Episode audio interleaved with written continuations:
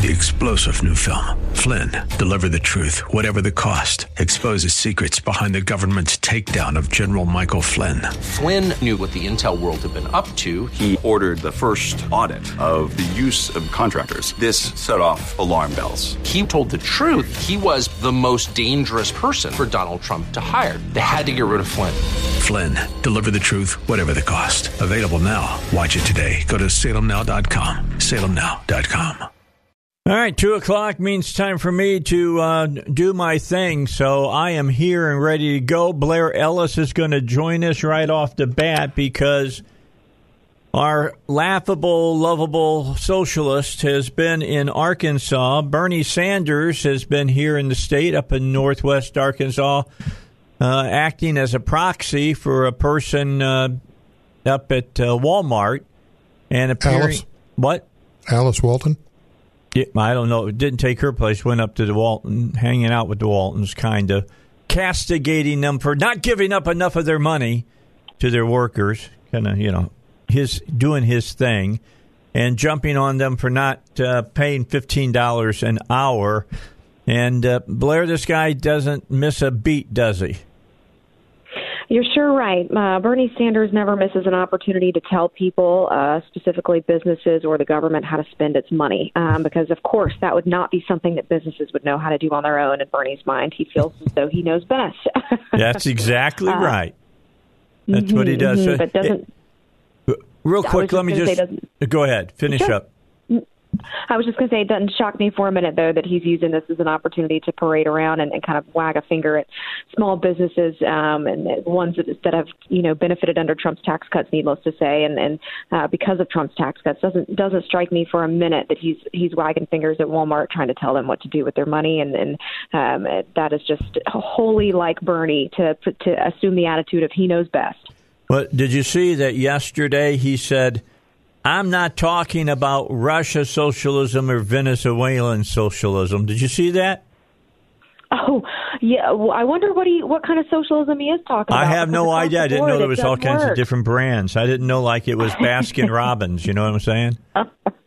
Apparently, there's multiple varieties and flavors, and maybe maybe in his mind, one is more uh, one is tastier than the other. But I think we all know what socialism uh, socialism inevitably turns into. Yeah, that's what they all say. They all say that the only reason it didn't work wherever it is that it's failed is because they didn't do it right, and we're going to do it right.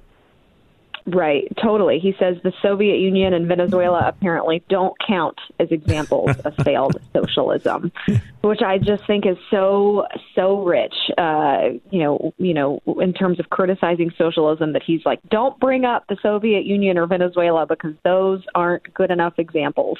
yeah, I just wanted to go do my honeymoon in Russia. I didn't go over there to learn anything. I just went over to have a honeymoon over there. Yeah, he's he's interesting, but how did he get some some stockholder gave him the ability to be a proxy for them? Is that how this happened?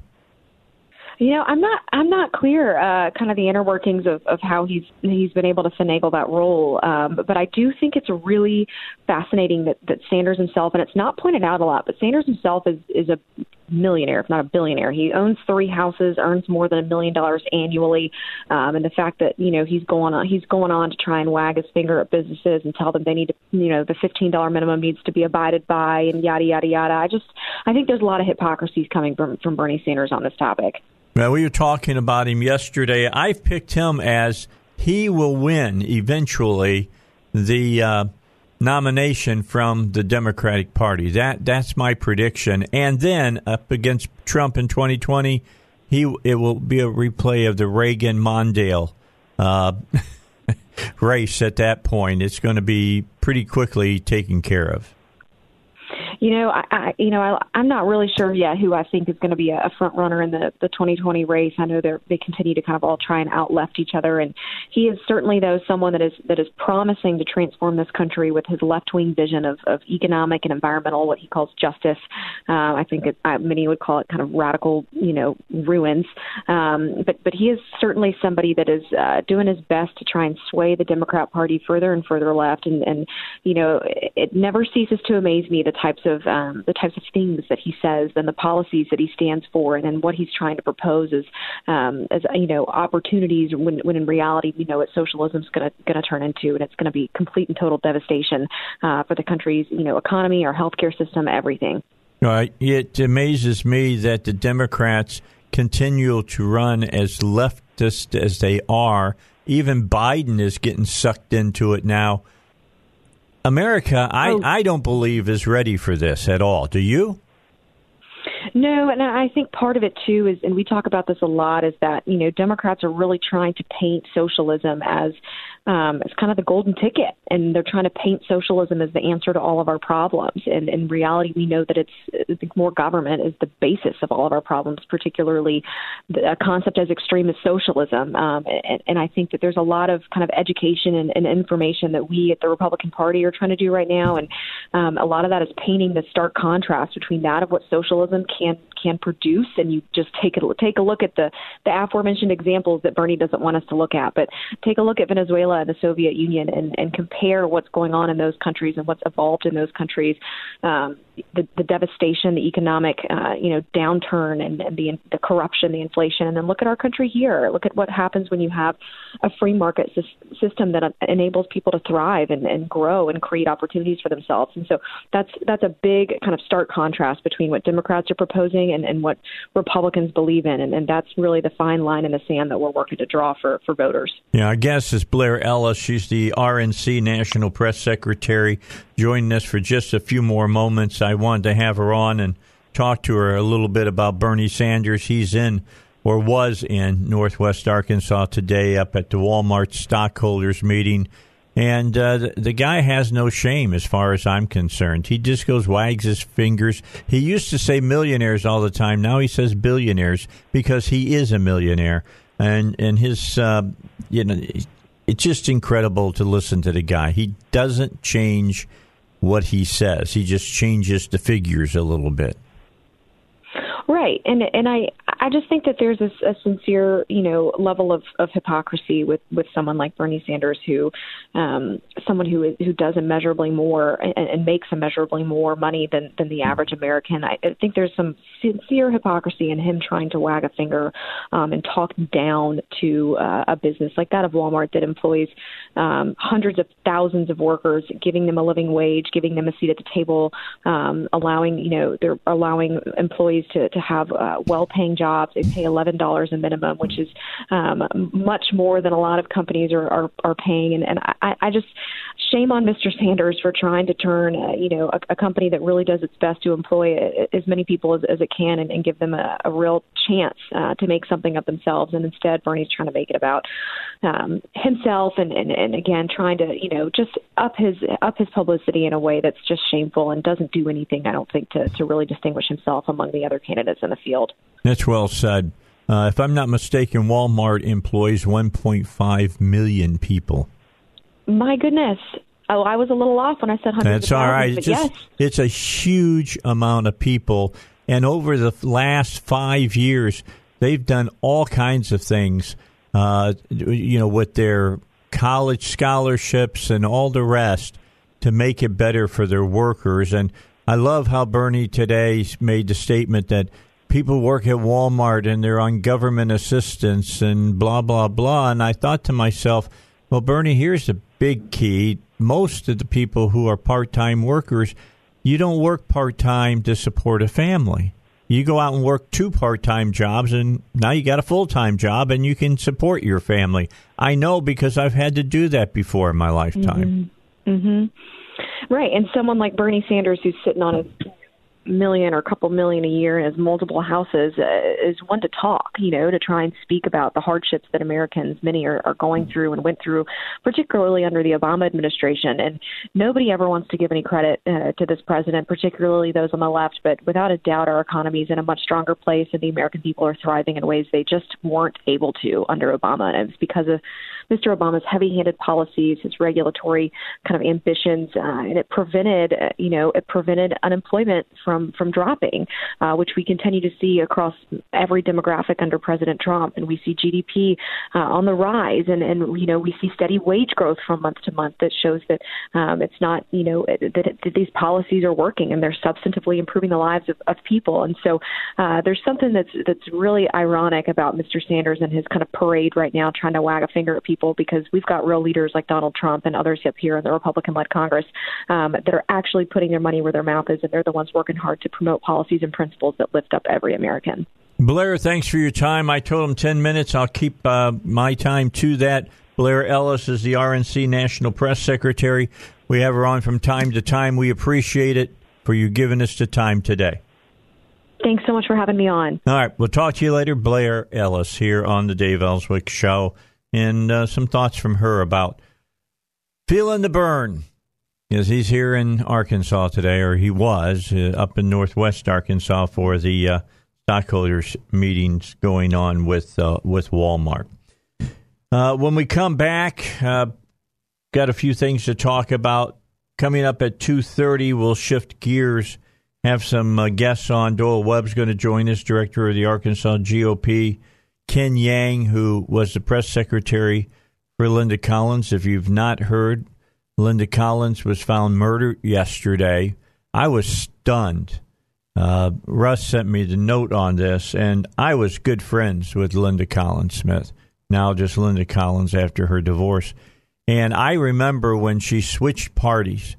It was 2011, 2012, somewhere in that area. And she appeared at the luncheon uh, that uh, David Crow would have there at the Capitol, and he would ask me to attend, and I would come down to keep up on what everybody was thinking.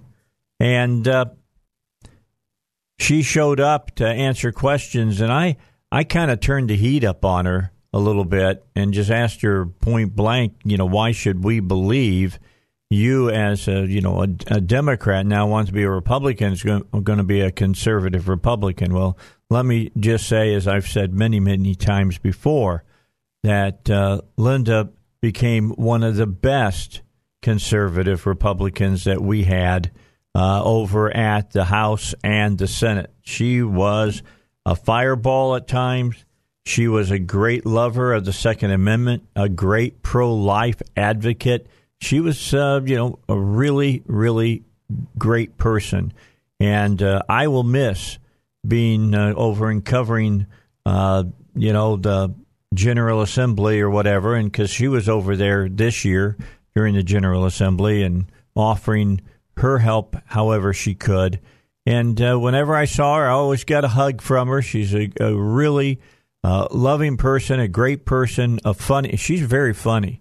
People who did not know her don't realize how funny she really was. She could be serious when necessary, but she much rather be, you know, lighthearted than to be really, really serious. But we're going to talk a little bit about her coming up at uh, 2.35 when Doyle joins us, and then uh, we'll pick up with Ken Yang uh, as well. So Dave Elswick Show, 219 on a Wednesday, hump day, middle of weekday, over, uh, you know, we're closer to Friday than we were on Monday. There's more rain in the forecast. Hopefully it will not be in the five, six, seven inch range but more and uh, you know maybe a quarter of an inch or something like that uh, the times that it rains. So uh, we're just going to have to put up with the you know the liquid sunshine that we're going to get now uh, up until the beginning of this upcoming weekend. Back with more in a moment. It's 220 here in Little Rock on 1011 FM, The Answer. And don't forget about Dwayne Smith, a good buddy of mine that uh, is a great motorcycle rider went up to Sturgis a couple years ago, brought me a, a great T-shirt back. I really appreciated that he did that. But uh, he wants you to know that if you need motorcycle insurance, he can handle it for you. He rides a motorcycle. He insures his own motorcycle. He knows what you need and what you don't need, and would like to spend some time talking to you about it, as well as the other professionals at the Dwayne Smith Insurance Agency. They're an Allstate uh, insurance agency. And whether it's a motorcycle, a car, a house, whether it's your life insurance or boat insurance or whatever kind of insurance that you've got, they're willing to sit down with you and compare your policy with the Allstate policies and find ways to save you money and give you better coverage. All you have to do is give them a call 501 819 0373. That's 501 819 0373. Well, and then set up a time to come over and uh, and meet with them at 3920 East Kiehl Avenue in Sherwood. I'll tell you for a fact, I've known uh, Dwayne for a few years. I know several of the people who work for him for up to a decade, and they will take good care of you. 501 819 0373. That's the Dwayne Smith Insurance Agency. And uh, they, uh, of course, deal with all states, so they can get Mr. Uh, old crazy person that breaks into your car and falls through your garage door. You know, the mayhem can, uh, they can take care of him, okay? So uh, take care to make sure you don't have a whole lot of mayhem going on. Interesting piece of audio I came across today. I wanted to share this with you because, look, the folks that are in Washington, D.C. get tired of other people telling them what they're going to do. And what I'm talking about there, you have people that float stuff out in, uh, you know, radio and television land and now on the internet as well saying, I know that this is going to happen, that's going to happen, this is going to happen, that's going to happen. And the person that they're talking about has never said a word about it. Clarence Thomas, Supreme Court Justice, talked about that yesterday. And I, I want you to hear what he has to say here because people have been saying he's going to retire. You've heard those rumors. I've heard those rumors. We've talked about those rumors. And I said, I've never heard Clarence Thomas ever say he was ready to call it quits. And I can't imagine he'd ever call it quits uh, if there's a possibility of a president, sitting president, putting somebody in his place that wouldn't be a solid conservative. But here he is uh, in a television interview. Check this out. Recently, um, it was rumored in Washington that you were going to be retiring this June. Now, do you think it was your enemies who putting that out or your friends putting that out because they wanted you to rest more? I think people just wanted me to know what I was going to do. Okay. Since I couldn't figure it out myself. So my wife comes downstairs one day. She said, I guess she gets these, these alerts. I don't know. I don't get any alerts except other than the, the recruiting alerts for the Nebraska teams. And, the, so she says, I, what is it? I don't know. I said, what are you talking about? She said, you're going to retire. I said, wow, that's glad to know that. Right. I mean, you have to know every day what's on your schedule. I have no idea where this stuff comes from. I think in one of the things you have to get used to in this business in, in, in here is that people can say things about you and for you that you that have nothing to do with you. I was uh, I met with a group of students who had just visited the African American uh, Museum, and they uh, were telling me that there was an exhibit of me, and said that the exhibit said that my views on affirmative action result from my going to, to, to various schools in my youth, and the young woman or young young student said, "Well, is that true?" Said, no, I have. They said, did they talk to you before they put that exhibit up? I said, nope, never. said, have you seen it? I said, nope, never seen it. Have no idea where it came from. So just similarly here, I have no idea where any well, of this stuff as the chairman of the Smithsonian, I'd like to invite you to come and tell us how we can fix this. um, we'll, we'll, fix it. All right. So well, I knew if I got it to you, you would okay, straighten that right. out. All right. How about that? Got this exhibit and it says all kinds of stuff about Clarence Thomas. They never even talked to him. It was totally fabricated. It's pretty bad when your nation's museums fabricate things.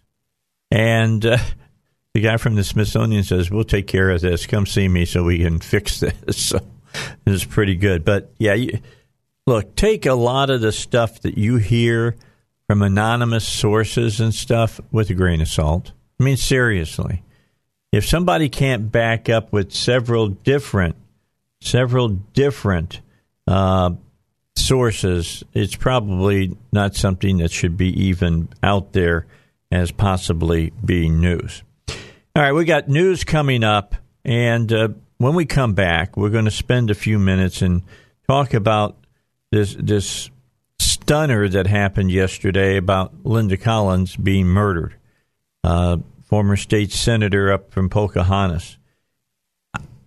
I don't know what to say, except that I'm going to miss her and, miss her very, very. Uh, it's just going to be a tough time not to have her around. I mean, I was talking to Russ, and Russ mentioned to me and reminded me of uh, the Republican National Convention when we were hanging with her and and goofing around and stuff, and I had for, forgotten that and how good of a time we had had with her. But we're going to come back and we'll talk first with Doyle Webb here on the Dave Elswick Show. You know, I don't remember exactly what time it was last night, Russ. What was it? About six thirty-five, maybe seven o'clock that you texted me. You remember? May have been a little. I'd have later. to go look at my text messages to see exactly what time. But I mean, seems like you said that you said Linda Collins has been murdered. No, found dead is what found I said. Found dead. All right, and I, I mean, I look, I stared at that message for a good 40, 50 seconds, and it just stunned me.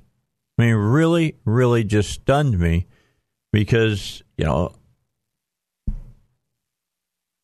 757. 757. All right. About 8 o'clock, I said. You know, it was about that time and it really did. It stunned me. I, I because she's such a great lady, and to to hear that she she's going to be ripped away from you like this, just.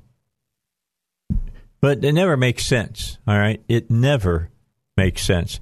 Uh, Doyle Webb, who's chairman of the Arkansas GOP, joins us by phone. And, and Doyle, when did you find out about Linda Collins? You know, uh, Dave, uh, it's good to be with you. Not under these circumstances, yeah. but it's always good to be with you. Uh, I actually found out. I looked on my phone uh, at 7:46 last night. Um, I had a uh, former a former candidate who lives in that area, mm-hmm. and a former candidate from what 15 years ago who let me know immediately, and it was that she had been found dead as right. well. Okay, uh, that was the Doyle Linda Collins Smith was found dead in her home about 30 minutes ago. Just thought you should know. Right.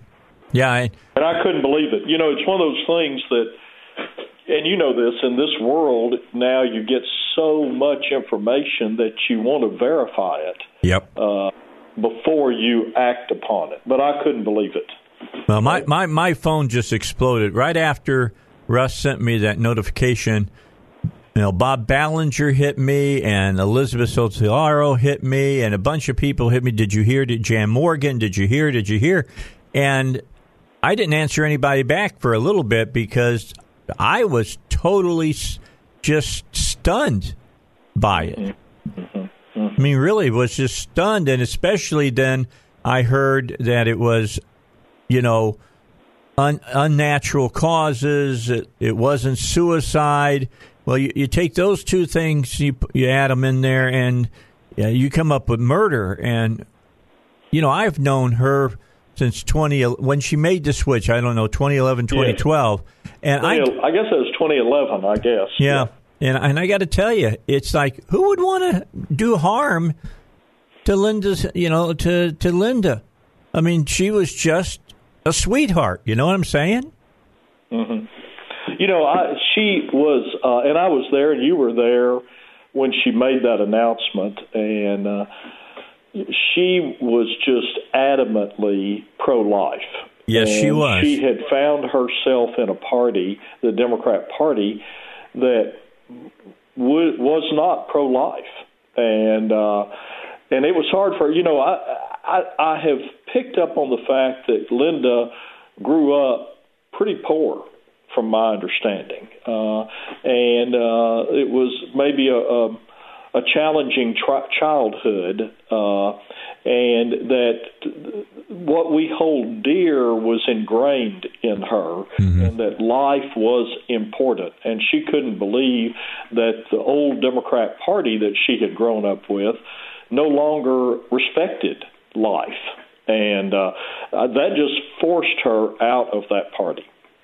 Yeah, yeah. I, I remember when she switched, and, and we talked about this several times. She came down to uh, David Crow's meeting with the conservatives, and and announced and. I was one of the first or second to question her, and I said, "Why should we believe that you're suddenly going to be a, a conservative?" And she said, "You just watch me." And guess what? She was probably one of the most conservative lawmakers that the Republican Party had over the last uh, six, seven years. Certainly, and and and passionate. Oh yeah. Uh, uh, you know, you can't think of Linda, and you know, I want I want to say I, we all refer to her as Linda Collins Smith. Yes. But I noticed that she changed her Facebook to Linda Collins. Mm-hmm. Uh, and uh, but you you can't think of her without thinking of passion.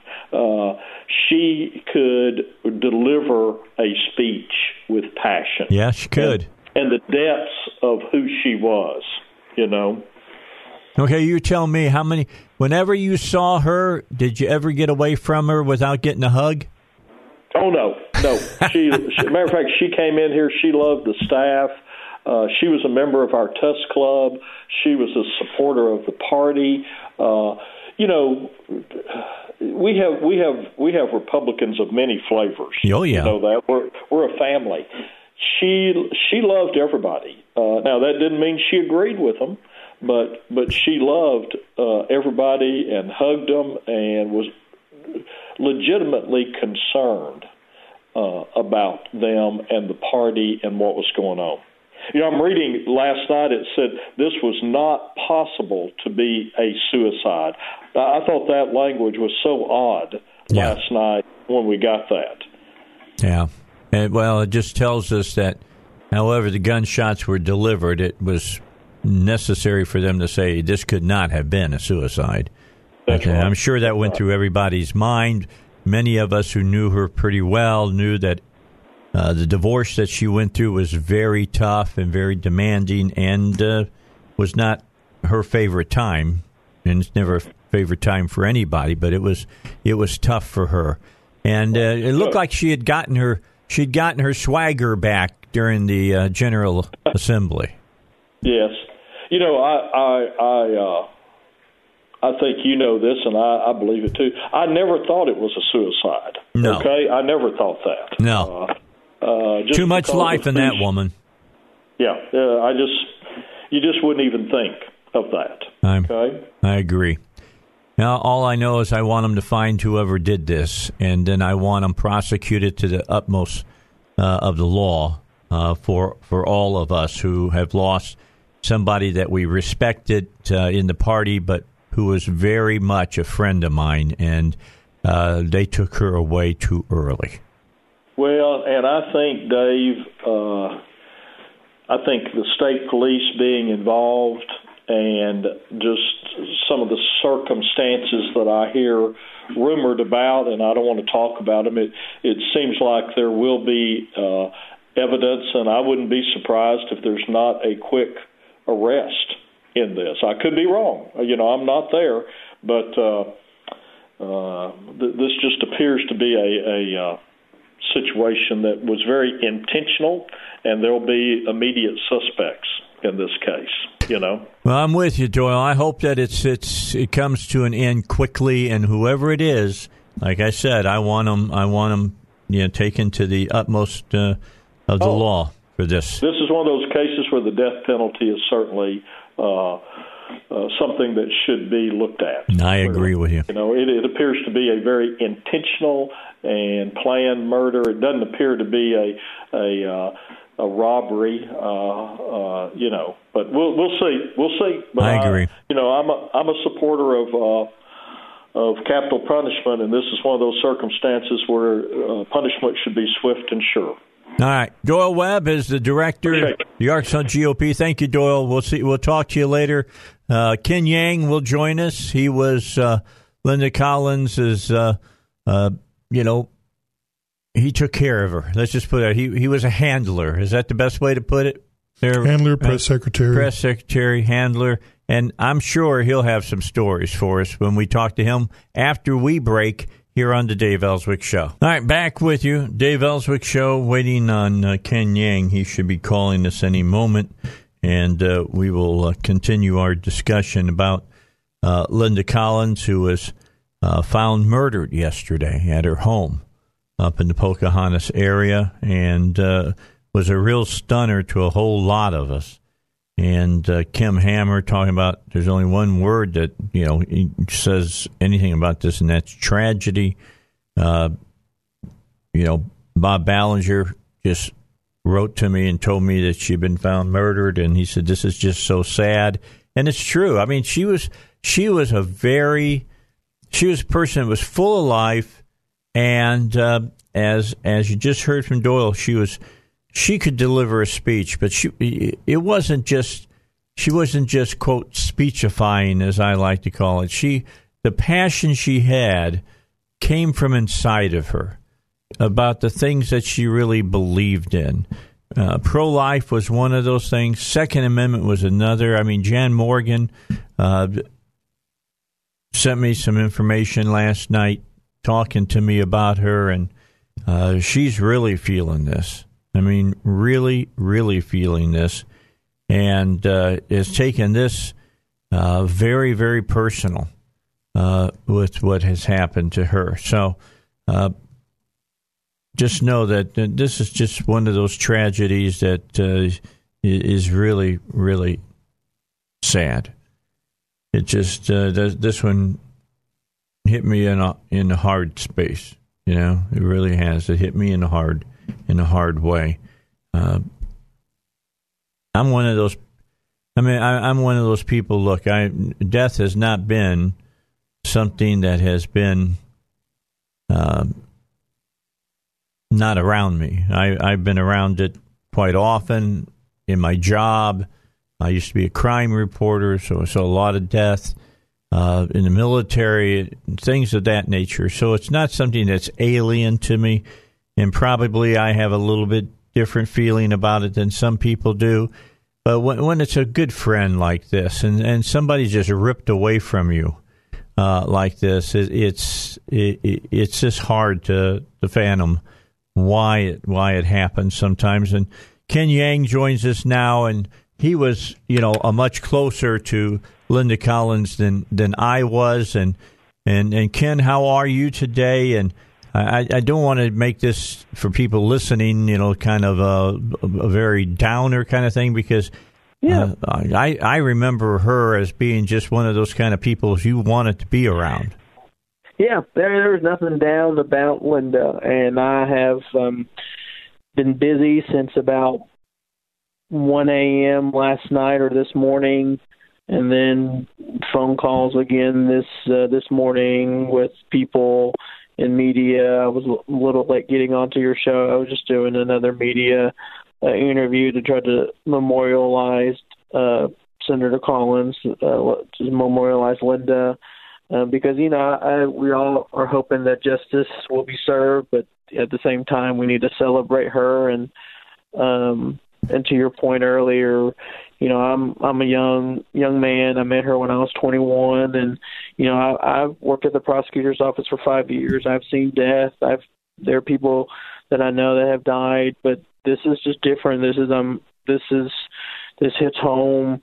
Um, you know, I was having dinner last night when I found out, and um, you know, I it's uh it's you know you you just think you're you you, you always ask the question that you're not supposed to ask is why, because God always has a plan. But uh, I know that uh, Linda was was saved.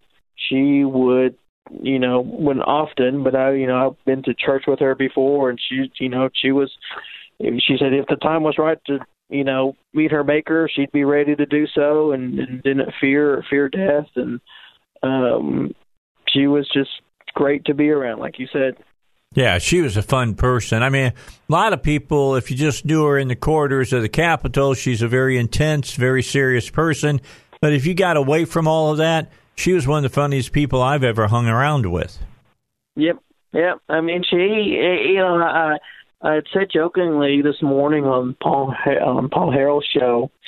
Um, you know, I was shedding tears while we were talking, and I told Paul, "So I'm so glad we're not on TV. I'm not in studio on Facebook Live." Because, but then I said, "You know what?" But I hear Linda Collins saying, "Get your stuff together again. Stop crying."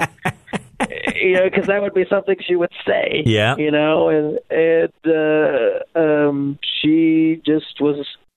You know, we always talk about people that are strong ladies or strong women. I mean, that was Linda. I mean, she was strong. She kept her word, and she had your back. Mm-hmm. If she told you something, you knew she was going to back it up. Yep. She would. I mean, she was a person that talked to me often because she knew that I'd give her time on the radio uh, and and let her say what she wanted to say. I've always tried to do that with everybody, but she really appreciated that because a lot of people wouldn't allow her to do that. Yep. Yep, you're right. I mean, uh, she, um, yeah, I mean, you're absolutely right. And uh, and then she wasn't. Uh, I did an interview. She, she was never ugly about it. She Nope. stood where she stood, and she was never ugly. She she had that Christian uh, upbringing, that Christian faith, and and she she talked the talk, walked the walk. And there were so many people that were ugly towards her, vile towards her, Mm-hmm. and she would never say anything mean about them. I'd actually would kind of get angry at her for not being angrier. if that's what that's what you call it. Because she she the worst she would say, Dave, is, "Did so and so said this to me? Gosh, they were such a jerk, or gosh, they were mean to me." and I'm like, really? That's all? And you know, you you'd have a few choice words. I probably have a few choice words. Oh, yeah. Not Linda. Lin, Linda just she took it and and she just kept going along. Yeah, I, I agree. Uh, are you in touch with uh, family or whatever? Can you keep us up to date on what's being prepared for her as far as and you know burial and things of that nature? Yes, I will definitely keep everyone up to date. You know, I've been keeping everyone up to date on Facebook and Twitter. Uh, I have uh, talked to uh, her son, um, and you know they just they're just wanting privacy right now. Uh, media has been trying to reach them, and I've just said no. You know, I don't represent their family. I don't represent them or anything like that. But I just know that they, you know, they just want to they're just trying to process everything and grieve. Um, obviously, I don't know if you saw the the press conference earlier just a while ago. There's really no new details. Uh, they still have to do forensics. They still have to actually, I guess, ID the body and say 100% sure it's Linda, um, that type of stuff. And so I don't know how that how long that would take in Little Rock before they can start preparing to have a visitation and, and a funeral. But we'll definitely uh, let everyone know as soon as I know. Yeah, if you would, I'd I'd appreciate it because I will I will take off time from work so that I can attend her, you know, visitation and her and her funeral and burial. I'll definitely be there. Yes, I think that's how we we everyone then knows her feels. I think we're all going to take off work. We're all going to be there whenever it is. Doesn't matter what time and when we're going to be there. I agree. All right. So if you hear anything, uh, be sure to get in touch with me. Don't be a stranger. You never are. But, you know, don't be a stranger. And uh, if you got anything coming up from over family life or whatever, let me know. I will. I appreciate it, Dave. All right. Thank you, Ken. Appreciate your your thoughts. All right. Ken Yang here on Dave Elswick Show. So we'll keep you up to date. If I When I hear anything, you'll hear it. You'll be the first people that I talk to. Um, you know, Russ hears it, he's going to get a hold of me. If Elizabeth hears it, she's going to get a hold of me. If any of the uh, senators or uh, state reps get a hold of me, yeah, you know, I'll come right to you with the with the information. Doyle, whomever it might be, I'll make sure that you know because I think a lot of you that are listening today, uh, many of you knew Linda Collins, and you'll want to be there and um, you know make this a uh, a special uh, time to make sure that you're there for her, uh, you know, the viewing and of course for uh, the funeral itself. And uh, it taken away too soon. That's all I got to say. Just taken away uh, too soon. And she was a she was really really an, a great lady. She really was. She's one of those people that I could I could trust. I could talk to, and that she could talk to me and uh, we'd get her on the air, and she might cut loose. she she she didn't mince words when she when she came on the air at all. She did not mince words, and that's what I really really liked about her. I really did. Uh, and not only say say things. The bottom line is that uh, if she was saying something, you knew that she believed it. Absolutely believed it from the bottom of her from the from the from her toes to the top of her head. She really, really believed it. All right, so a gag order had been uh, issued. So uh, we got uh, got all of that uh, now. We know Arkansas Online. Um, they're saying documents confirm police investigating death of uh, Arkansas Senator. Gag order issued. All right, let's take a break. I got news coming your way. Uh, got some things to talk about in the next half hour. Uh, Congressman French Hill will join us at 3:35. All right, let me remind you again that any new information on uh, Linda Collins, uh, I'll make sure that you get it as soon as I have it, whether it be on what's going on with uh, the uh, investigation uh, or if somebody is arrested or whatever, then we'll follow into the trial. And then, last but not least, uh, you know, we'll let you know uh, about arrangements and where they're going to be, if they're going to be, you know, open and, and things of that nature. So uh, we'll we'll keep you uh, up to date on on all of that. Uh, latest story that I have been sent and that I have want to thank uh, Val Emmons uh, for sending it to me. Is a story from uh, Arkansas Democrat Gazette.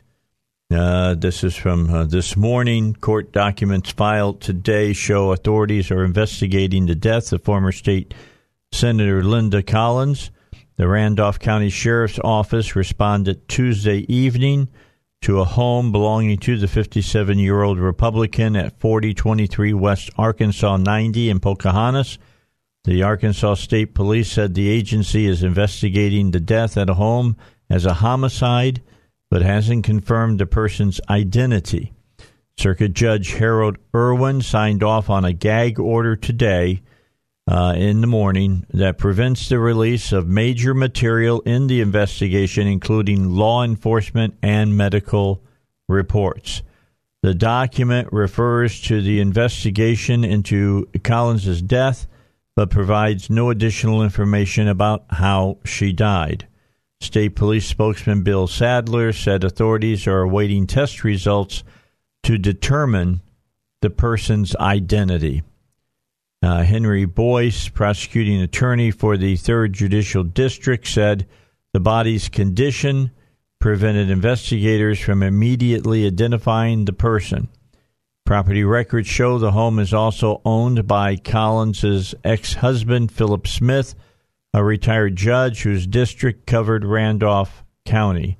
The couple separated in 2016 before filing for divorce the following year according to court records. Divorce uh, records showed disputes over a large sum of money and property the, comp- uh, the couple owned. Her death prompted an outpouring of condolences from prominent state and congressional lawmakers. U.S. Senator Boozman wrote in a tweet on Wednesday that he was grateful for her service to Arkansas and to Arkans- Arkansans. Quote, this tragedy is a shock to her community and our entire state. I am praying her loved ones and all those mourning her find peace and comfort in this very difficult time. Unquote. Lieutenant Governor Tim Griffin wrote uh, yesterday in a tweet that he was, quote, in shock, unquote, over the news. I'm heartbroken for her family and friends as they grieve, and my thoughts and prayers are with them during this tragic time. U.S. Uh, Representative Rick Crawford wrote that Collins, quote, always worked hard for her constituents. I ask you to keep her family and her friends in your prayers as they mourn her passing. Collins' district included Independence, Izard, Sharp, and portions of Fulton and Randolph counties. from uh, 2015 until this year when she lost to her GOP primary challenger. She previously served in the Arkansas House from 2011 to 13, serving the earlier part of that term as a Democrat. Collins' former communications director Ken Yang, who you just heard from a moment ago, said the ex legislator was a mother and had been planning to help on upcoming 2020 campaigns. She had said that on my show during the General Assembly. Uh, she was always strong personally, he said. I couldn't imagine this happening. The Randolph County Sheriff's Office plans to make an announcement this afternoon. And I think that uh, that's what Ken was referring to, and no new information was available uh, at that time. So that's the latest that we have, and we'll just have to kind of wait until more information comes out. Uh, 11 minutes after 3. Let's go ahead and let's get a break in. And then when we come back, let's talk about this Mexico tariff uh, thing that's going on. And why did the president do what the president did? And uh, what has happened since he did what he did? That's coming up on the uh, the Dave Elswick show. Back with you. You know, when you claim your Social Security benefits, and I'm well aware of this because mine just started back in in uh, April.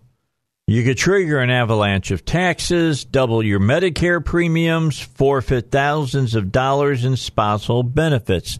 So, how do you not make those mistakes? Well, just know that ultimately the decisions that you make uh, could that your benefits could wind up being a fraction of uh, what they were supposed to be. And you can learn how you could avoid these mistakes at an educational workshop called Maximizing Social Security with uh, my good buddy David Lucas, who I've known for well over 12 years.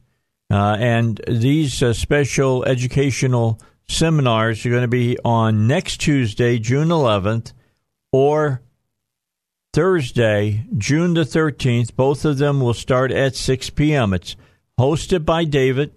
He's going to walk you through all of the questions that you have and give you the answers that you're looking for, unlike what the Social Security Administration does. Uh, tickets are just $20. They come with a money back guarantee. And to register, all you have to do is to call 501 653 6690. 501 653 6690. You can also register online at davidlucasfinancial.com. And in these uh, meetings, you'll learn the little known strategies that can help you get more out of your benefits and that the Social Security Administration could never tell you. So again, call 501 653 6690 or register online at davidlucasfinancial.com. So uh, keep that in mind. And and tell you what, you'll learn a lot from one of his seminars. All right, here we are at uh, 17 minutes after 3. And I want to talk a little bit about what's going on with the president on these tariffs.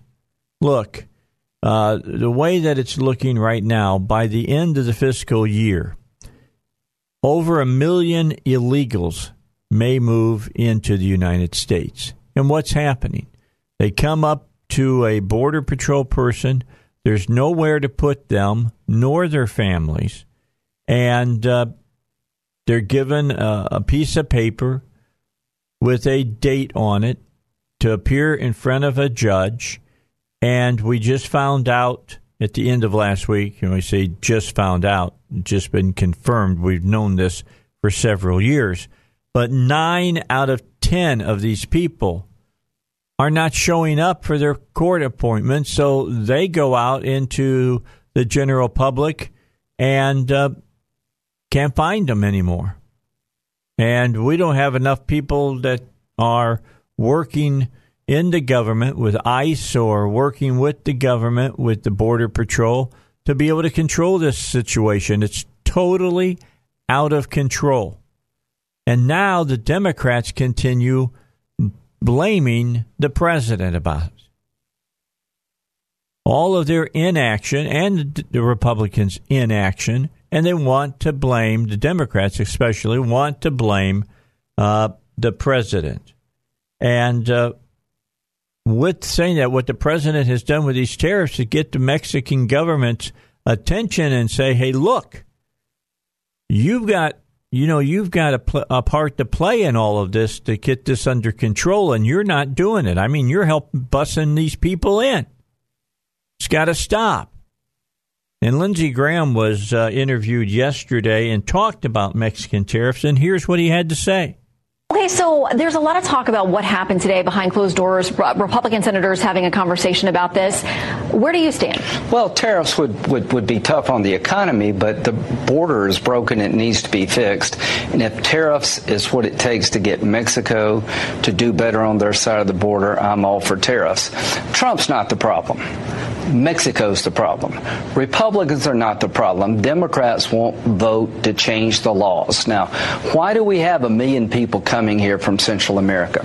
They know that if you read a card claiming asylum, you're entitled to a hearing. It takes three or four years to get a hearing.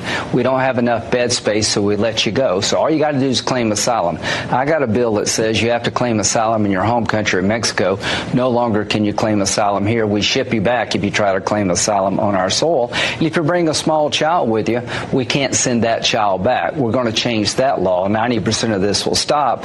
But Mexico provides buses to these people. Mexico is doing better, but I'm not blaming President Trump here. I'm blaming the Congress because we can't do our job, and I'm blaming Mexico. Okay, well, Senate Minority Leader, Democrat Chuck Schumer says that the president is to blame for this mess that's happening around He's the border. The one that said it was but, a manufactured crisis, too. Well, this is also what he says today about whether the president means it or not with these tariffs. Here's what he said.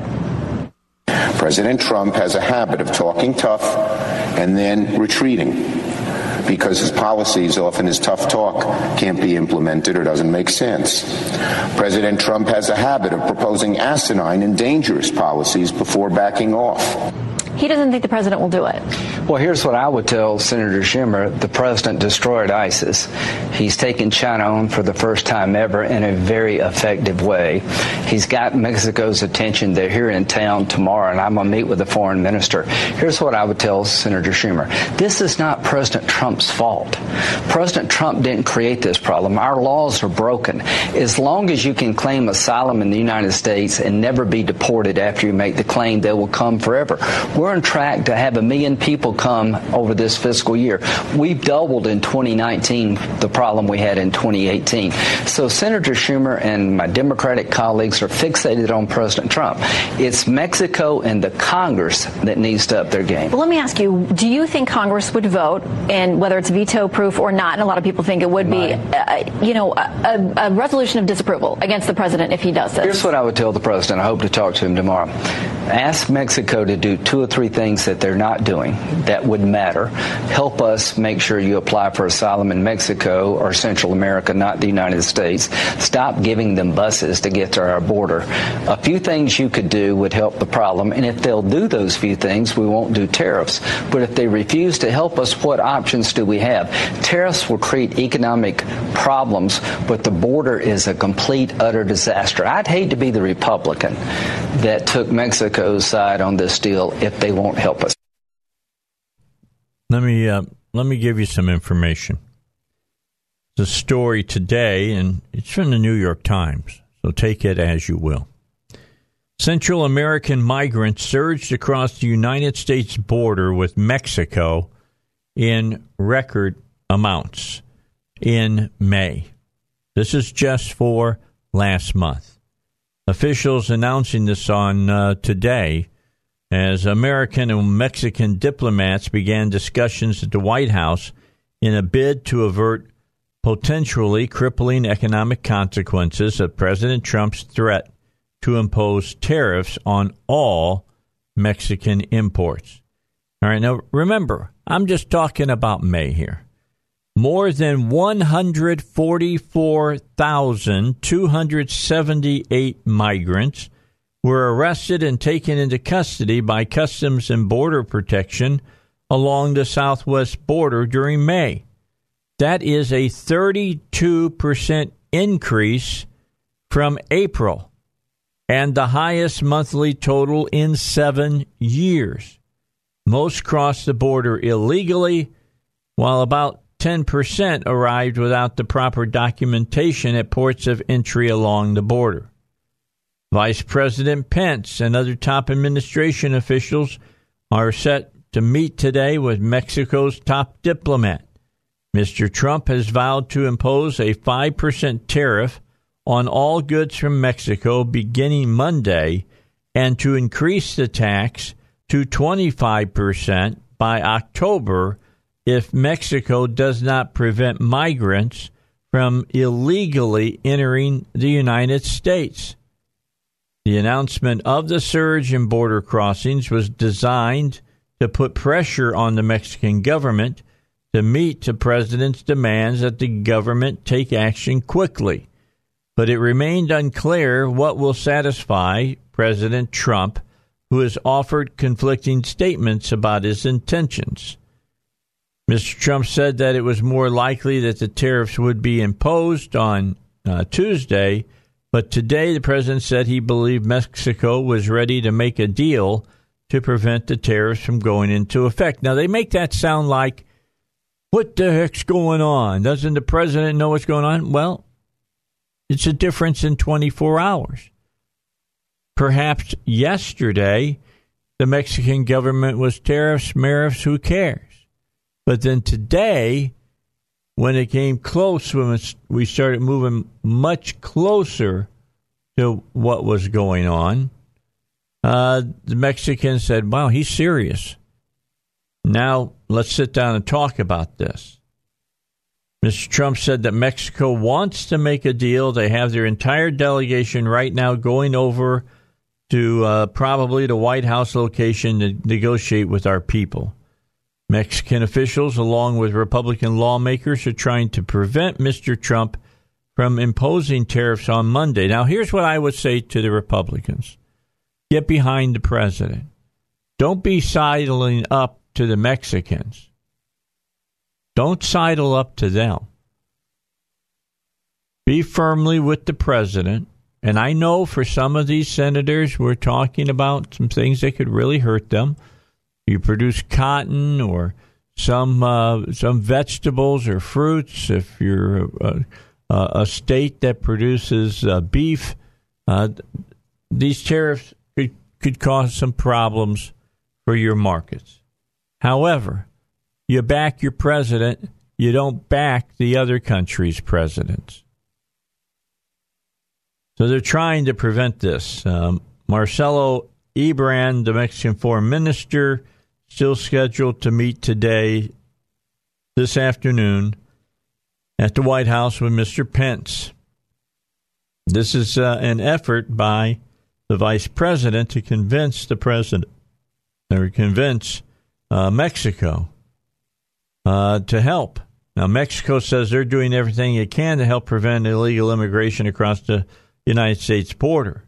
Secretary of State Pompeo and and uh, Robert Lighthizer, the United States Trade Representative, also expected to attend that meeting. Mr. Trump is frustra- uh, frustrated by what he views as Mexico's failure to stem the flow of migrants and said he would use broad emergency powers to uh, p- impose these punishing tariffs on Mexico. But top American officials have spoken in vague terms about what steps Mexico must take and it remains unclear exactly what Mexico could do to persuade Mr. Trump to back down. Hey, maybe instead of bringing the people through your country on buses, maybe you could use your army to turn them back at uh, your southern border and, and say, nope, can't go any further. Perhaps you could give these people asylum in your country instead of sending them on to uh, the United States. Looking at Mr. Navarro, uh, who is the top trade advisor, who has advocated using levies to punish Mexico, said in an interview Trump's threat had gotten the Mexican government's attention and that the United States might not have to impose the tariffs at all.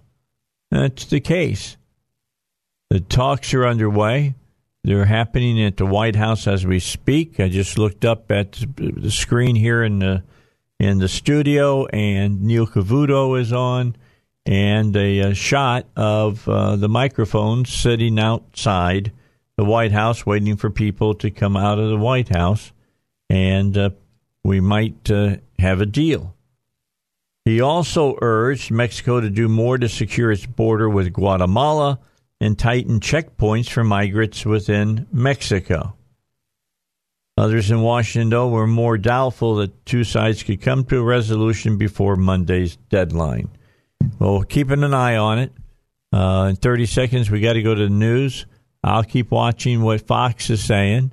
And uh, as soon as I say anything, and, and if we can go to uh, Fox, we will, so you can hear what they have to say about how the conversations are going today uh, in these trade negotiations and this uh, deal going on about what's happening in Mexico. A break with the news, and then we'll be back. All right, back to talking a little bit more about uh, this whole thing about the Mexican tariffs, and I want to get into that with Congressman uh, French Hill. Uh, he is up in Washington D.C. I'm sure he's you know keeping a close eye on what's going on at the White House. And uh, Congressman Hill, thanks for joining us here on the uh, the Dave Elswick Show today. Let's start off by talking about Mexico because that's on everybody's tongue right now.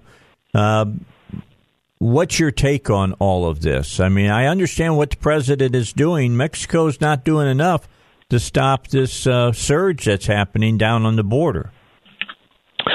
Well, Dave, thanks for having me. It's good to be with you. I I understand where the president's coming from, and he has been taking a, a lot of strong actions behind the scenes to get Mexico's help. And as you know, a few weeks ago, they volunteered to hold people seeking asylum on the Mexican side of the border and uh, provided short term places for them to just wait before they presented themselves on the bridge to the United States. They have offered asylum to every Central American immigrant. So anyone who comes out of Guatemala into Mexico has been offered asylum uh, in Mexico. Only about a quarter of these caravans or travelers or whatever have accepted that option. And then when they get up there, uh, they have actually turned away a lot. I think the number I saw was uh, maybe Mexico had returned about a hundred thousand people on their own back to Honduras or El Salvador. These are people who come into Mexico. So it's true we have these caravans. It's true they're at unprecedented numbers. It's true that we're back in the soup of trouble of overcapacity, just like we were in the Obama administration back in 2014.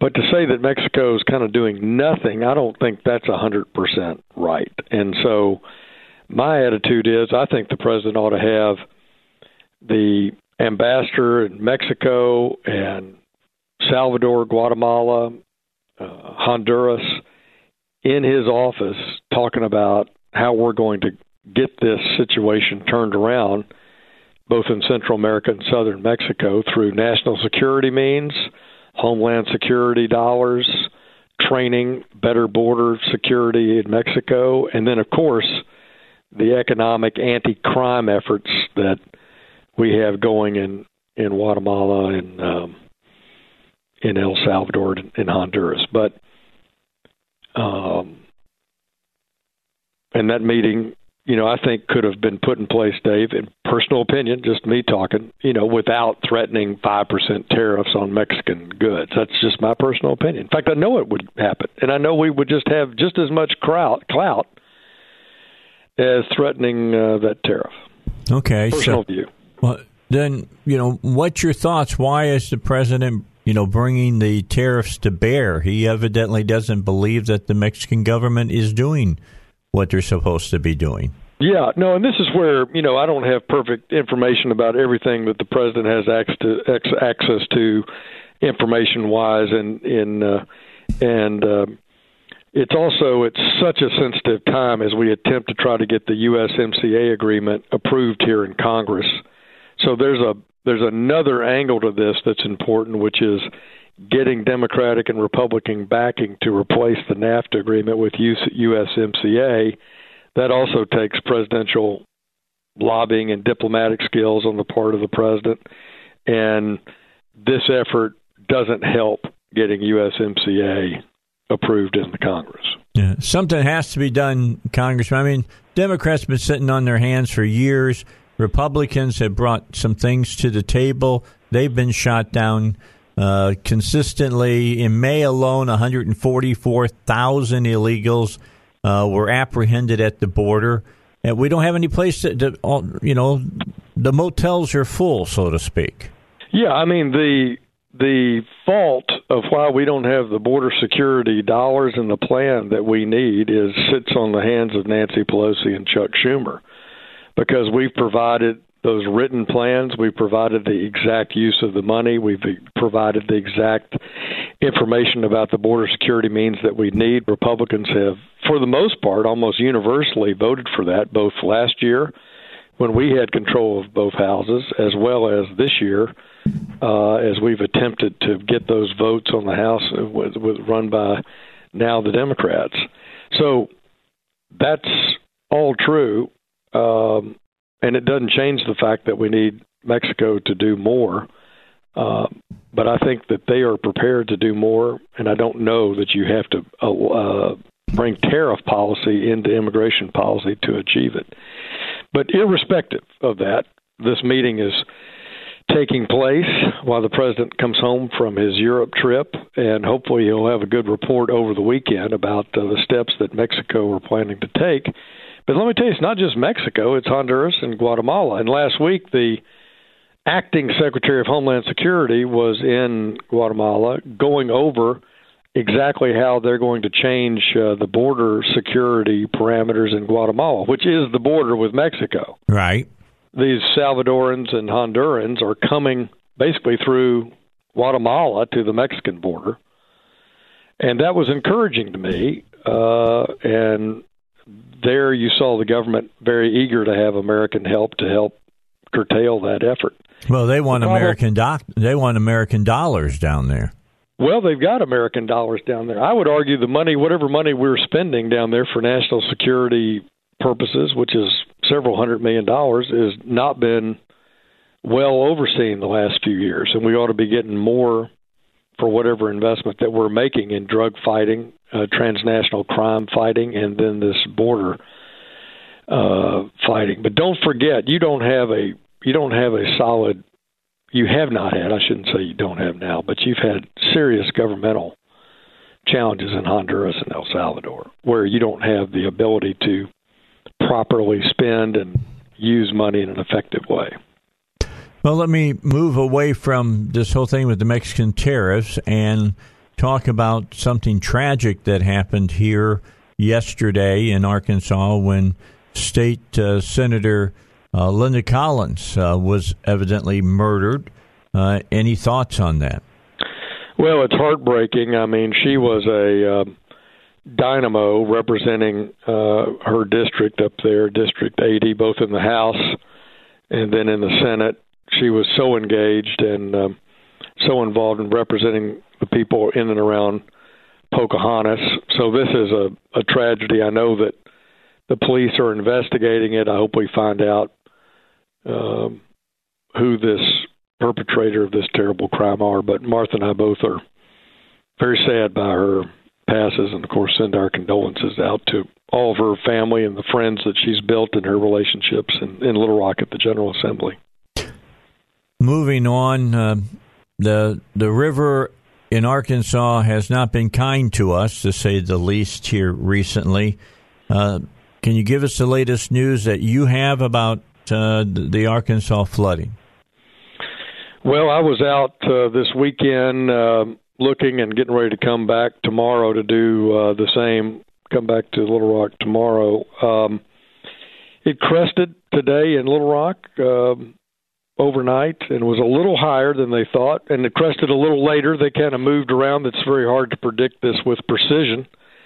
But I tell you, I think the response has been amazing considering the catastrophic level. I was with the Red Cross, and they were fully set up, and I saw community citizen after community citizen band together and fill sandbags and protect other people's property, and it was pretty inspirational.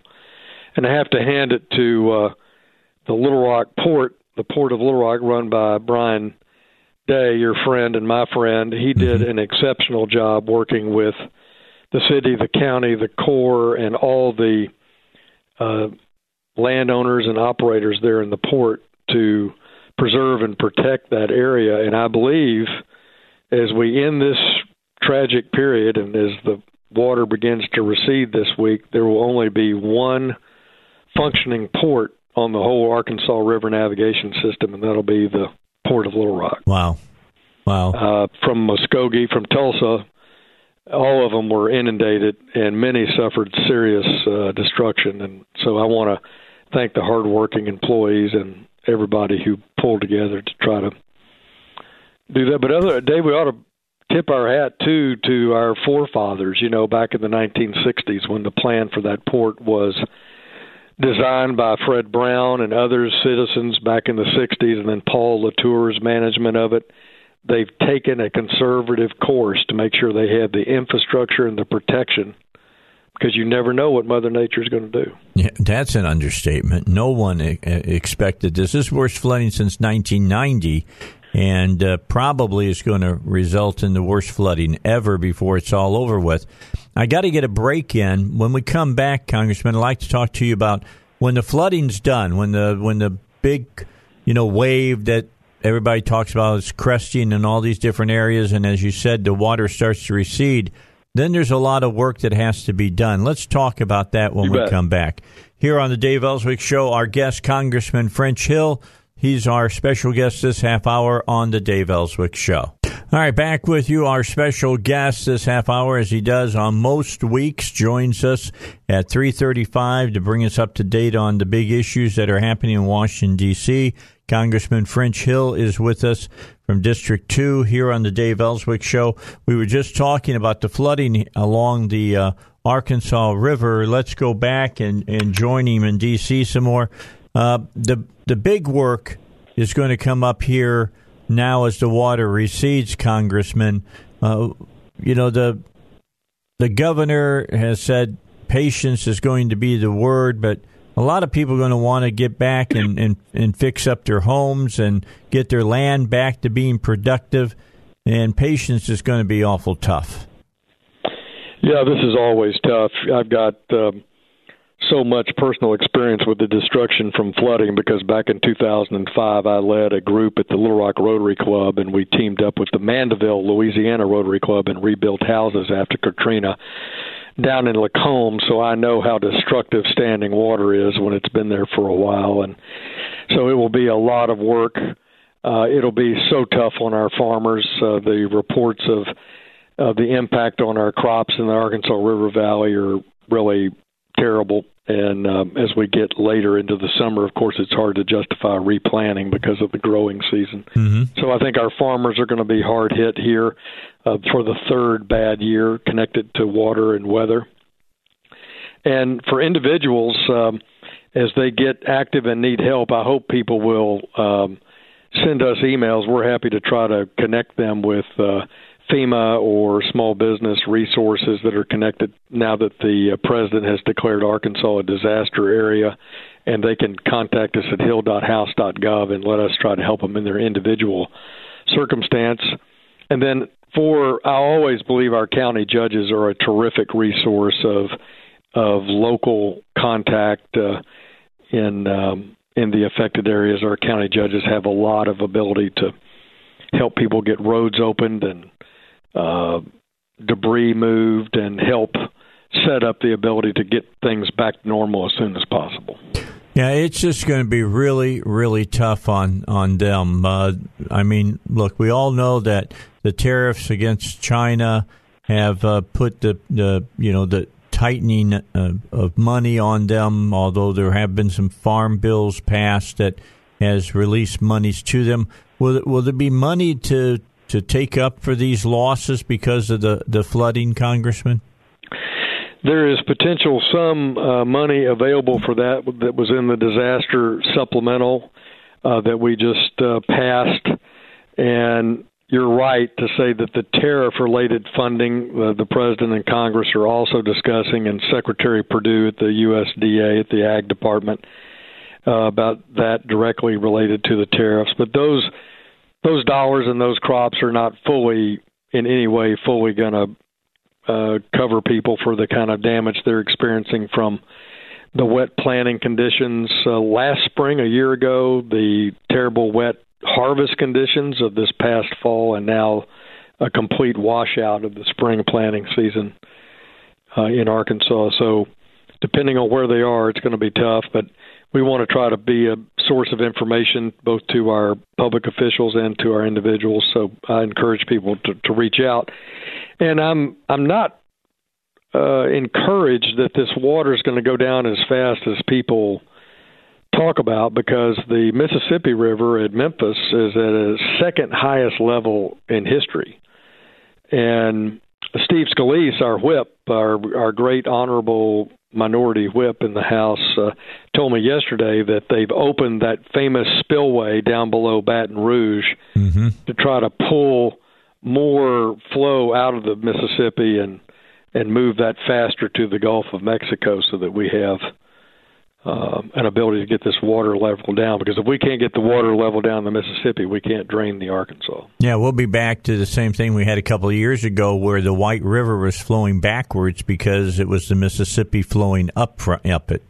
Right, and uh, you know this is this just affects everything. Um, and the river, because of has to be assessed. And here, uh, in speaking with my colleagues in the Arkansas delegation, we had a a visit uh, last week, we're going to get our friends in Oklahoma with the Oklahoma delegation, and we're going to invite the Corps of Engineers to meet with us and give us an assessment of what their particular damage needs are and damage assessments to the river navigation system because uh, time is money there purely for transportation of commodities downstream and manufactured goods and raw materials. So the river will be closed obviously during these high water weeks, but we want to get it open and functioning as soon as we can, and we have to have uh, knowledge from the Corps on what their needs are. Yeah, I, I was just talking to someone uh, the other day. I think it was Jr. was mentioning on the air that if you stand on the bank and watch the river run by, I mean, you can see it from over the bridges how fast it's moving. But he kind of put it in uh, ways that it was easy to kind of to figure out. They said that the amount of water that passes you uh, when you're standing there, like every second, is 21 times what goes over Niagara Falls per second. Yeah, I mean it's a. We just don't. We're so used to seeing it.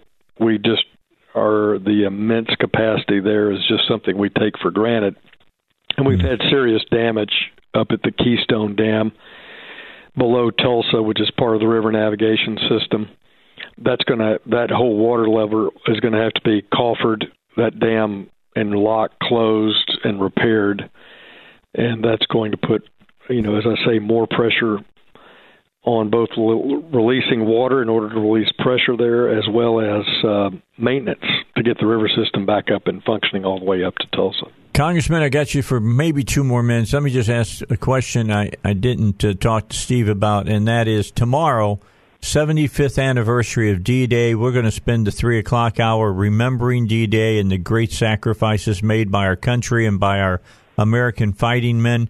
You have any thoughts on that?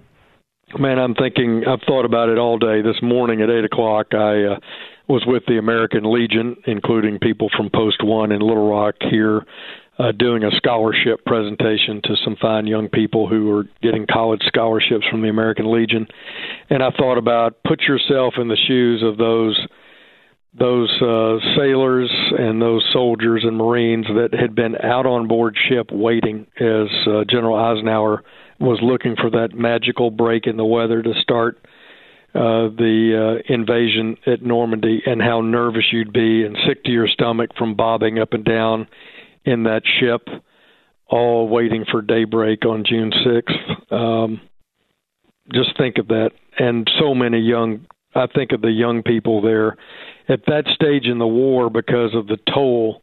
Many, many fresh infantrymen were brought in for the invasion of Europe, and they'd really not seen combat before, and um, they were going to have a whole new world open up to them. So I'm thinking about them all day today in anticipation and fear, and and uh, thinking about what they faced, and and then proud of the result. We take the result for granted, but there was no certainty that no. this would work. Zero certainty that it would work. It was a it was a prayer and uh, certainly an extraordinary plan led by Eisenhower. But um, now we look back on the celebration of it. But yeah. All yeah. you have to do is look at the opening scenes of Saving Private Ryan, and that'll that will tell you what it was like for those young people. Yeah, sober you up real fast. I agree with that. Congressman, we're out of time. Thank you for your time here on the Dave Elswick Show, and we look forward to talking Thank to you, you Dave. next all week. the best. Mm, bye bye now. Care. See you. All right, Congressman French Hill here on the Dave Elswick Show. News is next. Then Duck and Joe are on their way on the Dave Elswick Show.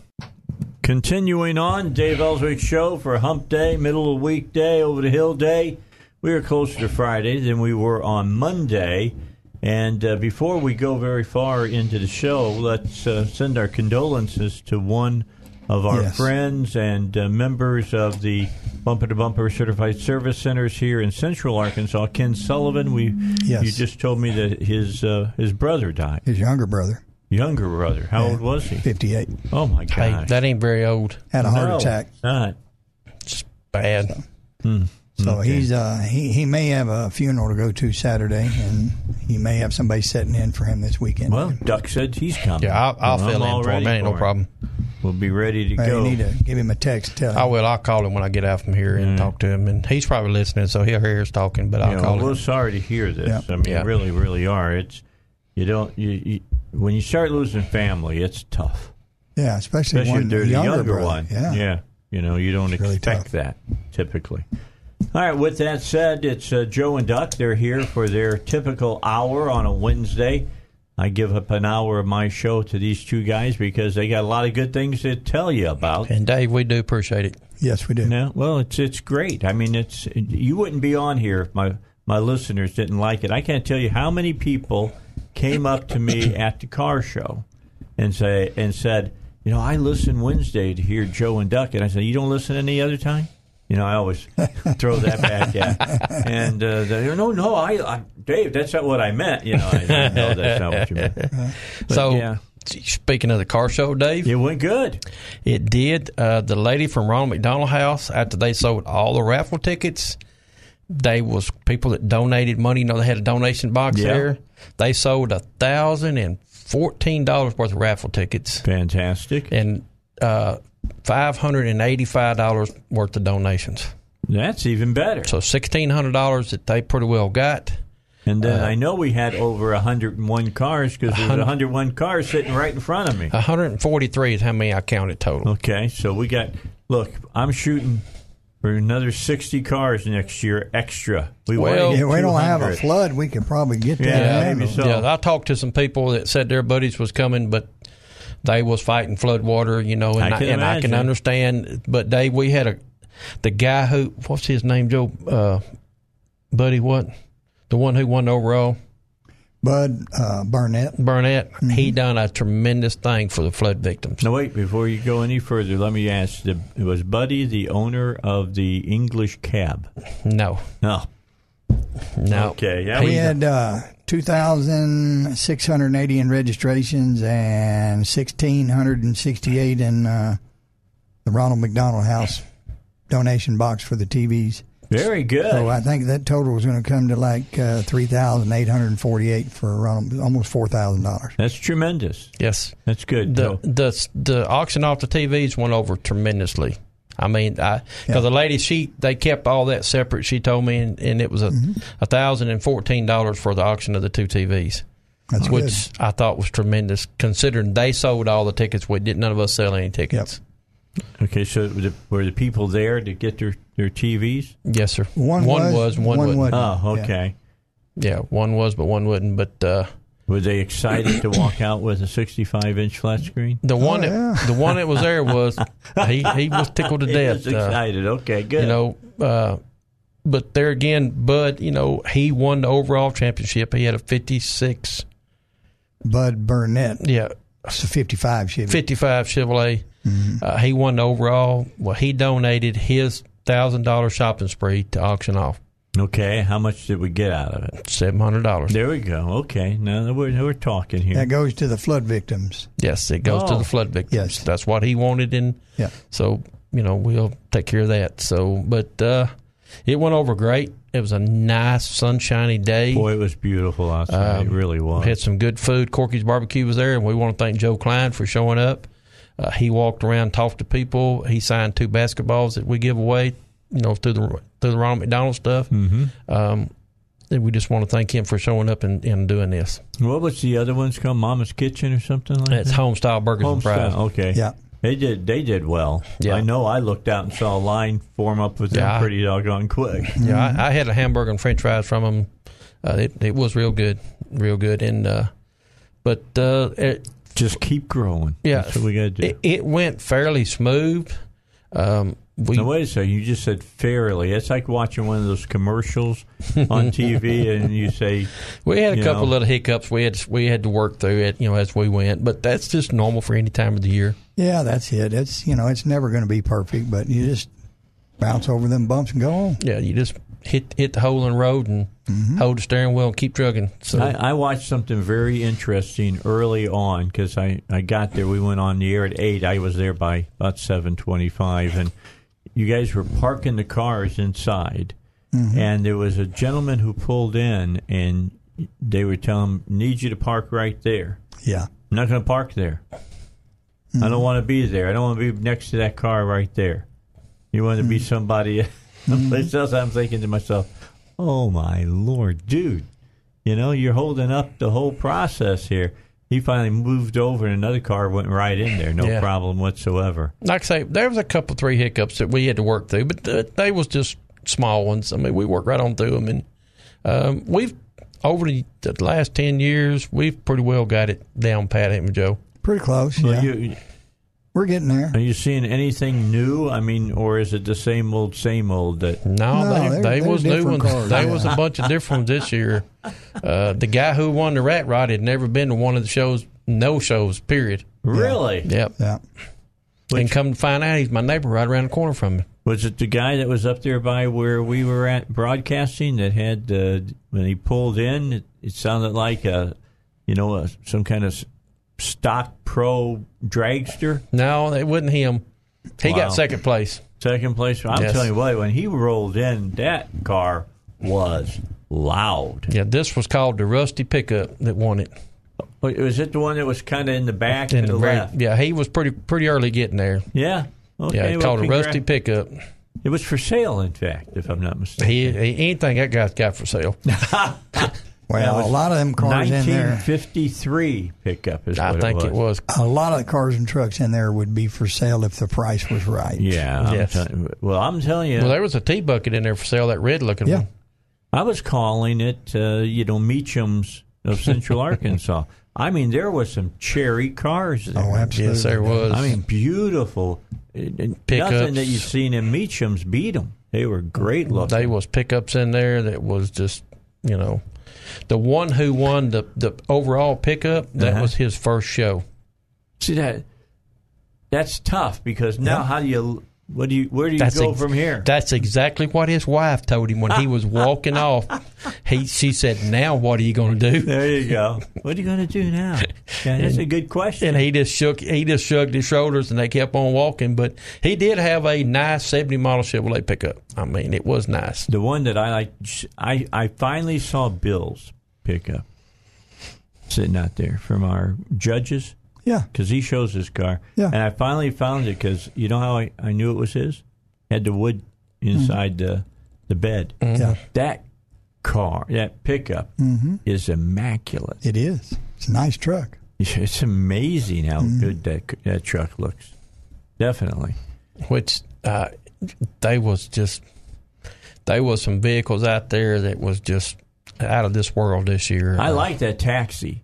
You and I want to take that taxi and run. I told you, Dave, I'd be in trouble at the second red light that thing was just awesome. because I'd have it on the wheelie bars all the way to the second red light, and the police would be sitting there waiting on me to get stopped. Look, sometimes they put wheelie uh, bars on the back for show. this wasn't for I- show. This no. they- th- this No. car would need it. you can no tell when he about it. started up the driveway to come in the building, going, Yeah. "Run, run." Yeah, he was that's all he idling was it. doing. He was just trying to get it into the position that you guys wanted. Yeah, it was it- amazing. It's uh, but it was neat looking to look at it, you know, and it still Yep. had the old taxi box where you turn Yeah. the handle to start the fair, Had the fare and all that. Uh, it. it it was neat. Had my name on tail on the tags. Yeah, if you rode in taxi today, you wouldn't be able to afford the fuel for that. No, you're right. You're exactly right. Go from one corner and get out and put five gallons. How much in and is the ride? Ride's ten bucks. Well, you owe me eighty bucks in fuel. Yeah. We Fuel were- surcharge. we were talking about. I was talking about that with a listener, and uh, he says, "You Dave?" I go, "Yeah." He says, "I like this." I said, "Yeah, I really like it." And he says, "Man, those rear wheels have got to be close together." Oh, yeah, they are. Sixteen inches across. You Yeah. know, they almost f- f- filled up the whole rear end. It was amazing. I woke up at five o'clock, got up, took me, was taking a shower, and Teresa come in here and she said, "Hey, they're lined up out front." Yeah, And I come out at about it was about five twenty five. I come out to walk around front to you know start getting kind of stuff you know ready to go, and they was they was I think either nine or eleven already lined up at five thirty when I come out. they were ready to go. Yes. They wanted to make sure they were inside. Too. And Exactly. they, and they was by, by what nine o'clock, Joe. We had the inside full. At eight fifteen, the inside was full. Full. I know it was We quick. were going to the back. It, it was quick. You know. That's fast. And you know the uh, uh, what you call the shed roof out back. That that's a that's a nice facility. Yeah. We had fans. We had a one uh, uh, radio station out there broadcasting. The food vendors were between the buildings, and it was a comfortable day. The humidity wasn't too bad, and the heat wasn't that bad. So and we had, it was you know, really we all brought big fans, so we had plenty of fans. Plus, they had the fans in the ceilings running this year, and Yep. uh, it made it a whole lot better. Oh, good. It stared the air around out there, and it, it was like Joe said, it was very comfortable. All right. So when will the uh, the internet be open to register your cars for next year? It'll be about six weeks before I. hope. Yeah, BTBAutoparts.com. sometime next uh, May. April, May. Yeah, Yeah, Yeah. When are you guys going to have your first uh, meeting? Start planning. It's usually- December. yeah, it's December, January, right in there. Yeah. All right. I, it looked to me that the bumper to bumper people were having a good time. All of the certified service center owners were having a good time. Look how everybody had fun. And we kind of shoved it around this year because you know in the past we had all the centers up front, so we Yeah, you were in the middle. Of we this put everybody back here in the middle where everybody could get you know make it easier for everybody to get around and see everybody, and it turned out great. I Yeah. think so. It was, it was it was it was really good. They wagged that trophy. I give that old boy that trophy, and he said, "Who's going to tote this out to the truck for me?" Yeah. Russell did it and cut his hand. Yeah, Yeah. yeah. he, I wound up bleeding too. I, it got me on the on the hand right there. What got you? We're gonna have to. Uh, Some part of the trophy. we're gonna I- have we're gonna have to check that next year. When you build one, we're gonna have to make it cut proof now. Yeah, there you go. Absolutely. Put it on a two wheeler and roll it around next year. All right, 20 minutes after 4 o'clock. Joe and Ducker here. You got a car question. 8230965 is the number. 8230965, right here on the Dave Elswick Show on 101.1 FM, The Answer. All right, back with you here on the Dave Elswick Show. Uh, we're at about 23 minutes after 4. Good to have you with us. Let's talk a little bit about the flooding of the Arkansas River because right now a lot of cars are underwater, Yes. but they're going to be pulled out or the river is going to recede and those cars are going to find their way somehow to used car lots. Yes, they are. If the water was high enough to get into the dash, the insurance company will total that. Yes, But that don't mean that you won't see some of them because they're not insured and, and don't have that kind of coverage. The homeowner or the automobile owner, he'll uh, he'll try and do what he can to get it running, and then you know dump it somewhere, and, and some unsuspecting person will end up with that. So we recommend that in the near future, next six eight months, if you buy a car, if it's a used vehicle. Uh, just bring it in. Let us inspect it. We can tell you whether or not it's been in the drink. There's places that you can go Mm-hmm. and stick your hand up in, and you know instantly if it's been in water because it will have dirt and mud stacked up up there. Yes, it will. Well, you've always told us that you can stick your hand up in the dash and feel inside the dash and know immediately if a car's been in Yeah. water. And, and the thing about it, Joe, as you know, and I know, you can dry them out and they'll be good for about six or eight months. Yep. And then the green monster grows. And then you have electrical issues, and they're Switches, never window motors. That's it. And you just you fix this and this goes down. You fix this and this goes down. And I've I've had people to bring them in there, and I'll tell them, hey, this thing's been underwater. Go get rid of it. Mm-hmm. You, you you get today's cars are different. You used to have uh, relays and this, that, and other. Now today's cars they have what you call totally integrated power modules that has the relays in them, but they have circuit boards in them where they're actually programmable because that one integrated power module might fit five or six different vehicles equipped different ways. And so when you put it in, it has to be programmed, right, Doug? Exactly. But those modules, if they get wet, it's only a matter of time before, like Duck said, the green monster gets it and it starts corroding and, and it'll have issues. Yeah.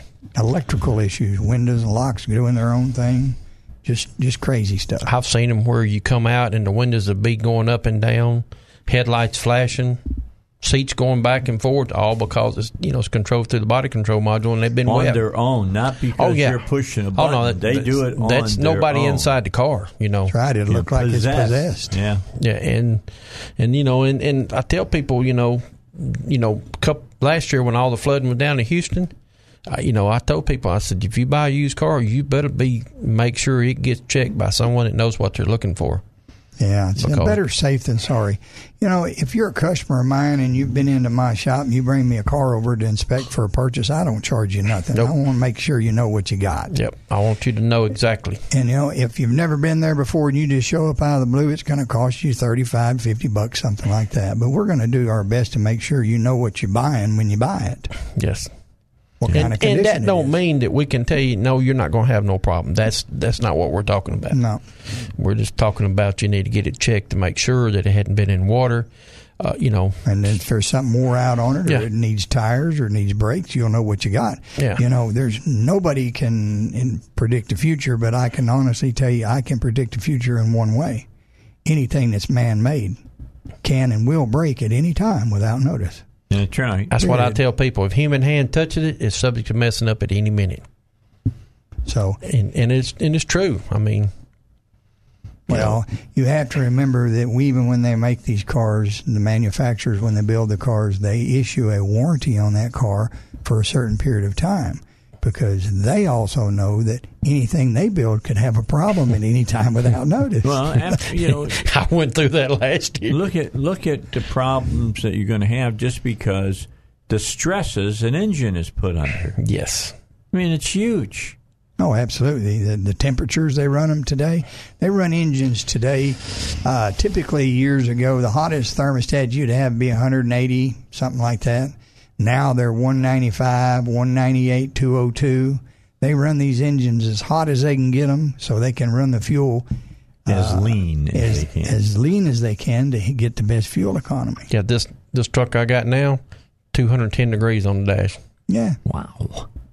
That's normal. Wow. That's that's normal for it. Heads would be exploding ten years, fifteen years ago. They have got they have got some high end cars out, Dave. That the engine, electric engine cooling fan, because it doesn't have a belt driven one. Okay, they don't come on till they get 217 to 224 degrees before they turn the cooling. That's fan. asking for problems. Big trucks, Dave. Yep. They come on at two twelve. Cut off cut off at one ninety six. Okay, so they know if you go up to that temperature, the truck or the car can take it. Yes. It'll take it, but that gives you a small margin of error for it to overheat. Mm-hmm. Where before, if its normal operating temp was 180, 190, now it's 25 degrees hotter. Yes. It, it's if you have a if you have a little issue with the fan not running fast enough or not coming on at the right time, a sensor not telling it what to do when it needs to do it to keep the engine temp down, you'll be sitting there and it'll overheat, or you'll be driving when it overheats. Yeah, you don't want to be doing that. You don't want your car to overheat. It's not. There, there's a there's a lot of there's a lot of late models out that have a what they call a uh, cylinder head temp sensor, and what it does when the cylinder head gets too hot, it'll actually reduce engine power, slow you down. All right. We'll come back. We'll talk further here with Joe and Duck. 823 0965 is the number to call with your question on the Dave Elswick Show. Now, I just want to be really honest with everybody who listens on the radio. If you're watching on Facebook, because we're broadcasting live on the Dave Elswick Show Facebook page and on the Facebook page for 101.1 FM, The Answer, I never go anywhere during the break. So when they say Dave's back, not really. I He never. is. I never, Wait a minute now. I never left. I've seen you time to go get coffee right quick. Yes, I've done that, and I've also run to the little boys' room. Yep. Once or twice. But most time you sit there and shoot I just bull sit with here us. and just talking to you guys. Yeah. Doing our thing. That's how we get our ideas what we're going to talk about. That's, that's true. during the break. You know. Yeah, we, we have to do all that. And one of the things you said you had two cars already in Yep. because of the flooding. I, I towed them in. I had one towed in. They were in a Toyota little Tacoma, and they parked it in about a foot and a half of water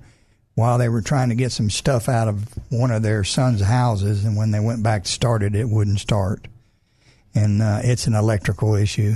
Then I have another one that actually stalled in the water, which is it it and it sucked it in there and it hydrostatically locked it. Yeah, let's talk about that. You said it sucked it in. That's Yeah. because the way the airflow happens in the cars now is not they're not coming through the, the carburetor at the top anymore. Mm-hmm. It's coming through the bottom of the cars. Most air inlets are on on the lower part of the grill, aren't they, Doug? Yes. They're routed down there so they can get that s- cool air as they can and suck that in the motor to to use it for the uh, engine. And if you're if you're in water that's lower than that, and if you're going slow, that's one thing. But if you go fast enough and create a wake, and you're pushing that with the front tires or push that water forward, when it pushes it forward, if it gets up into that air intake, it's just like a vacuum cleaner, Dave. It sucks it right in there, and that's it. And, then the when you- car does this. Uh, Then when you turn it off, then it runs back up through the exhaust. Yeah. You know, but uh, ninety percent stops. of the water comes in through the intake.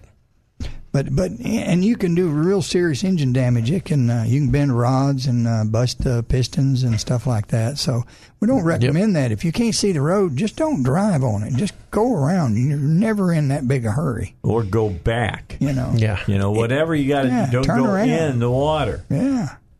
Don't do it. And right now, with all these roads just flooded right now, I mean, It's tough. I understand that. Yes, the water it may be to- covering that road, but you don't know is the road still there. Yeah. Yeah. Did it get washed out?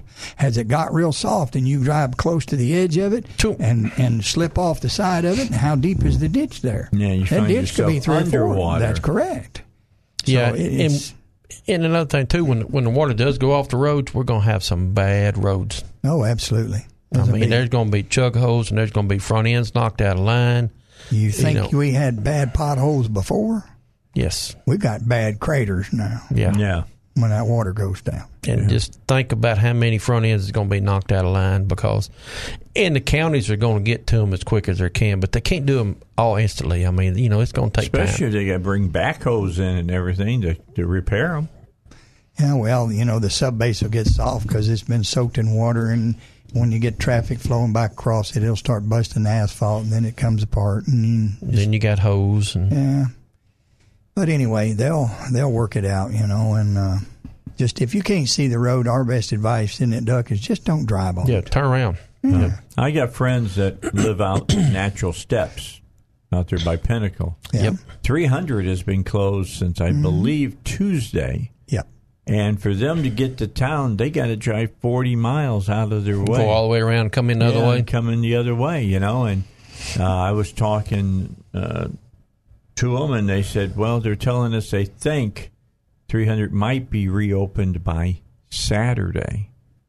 Well, you know the the Weather Channel this Tough. morning. I was looking at it, and they're talking about the Arkansas River may be uh, July the fourth before it gets back down into his banks everywhere. Oh yeah, they've been saying that for a while now. It's You know. going to take.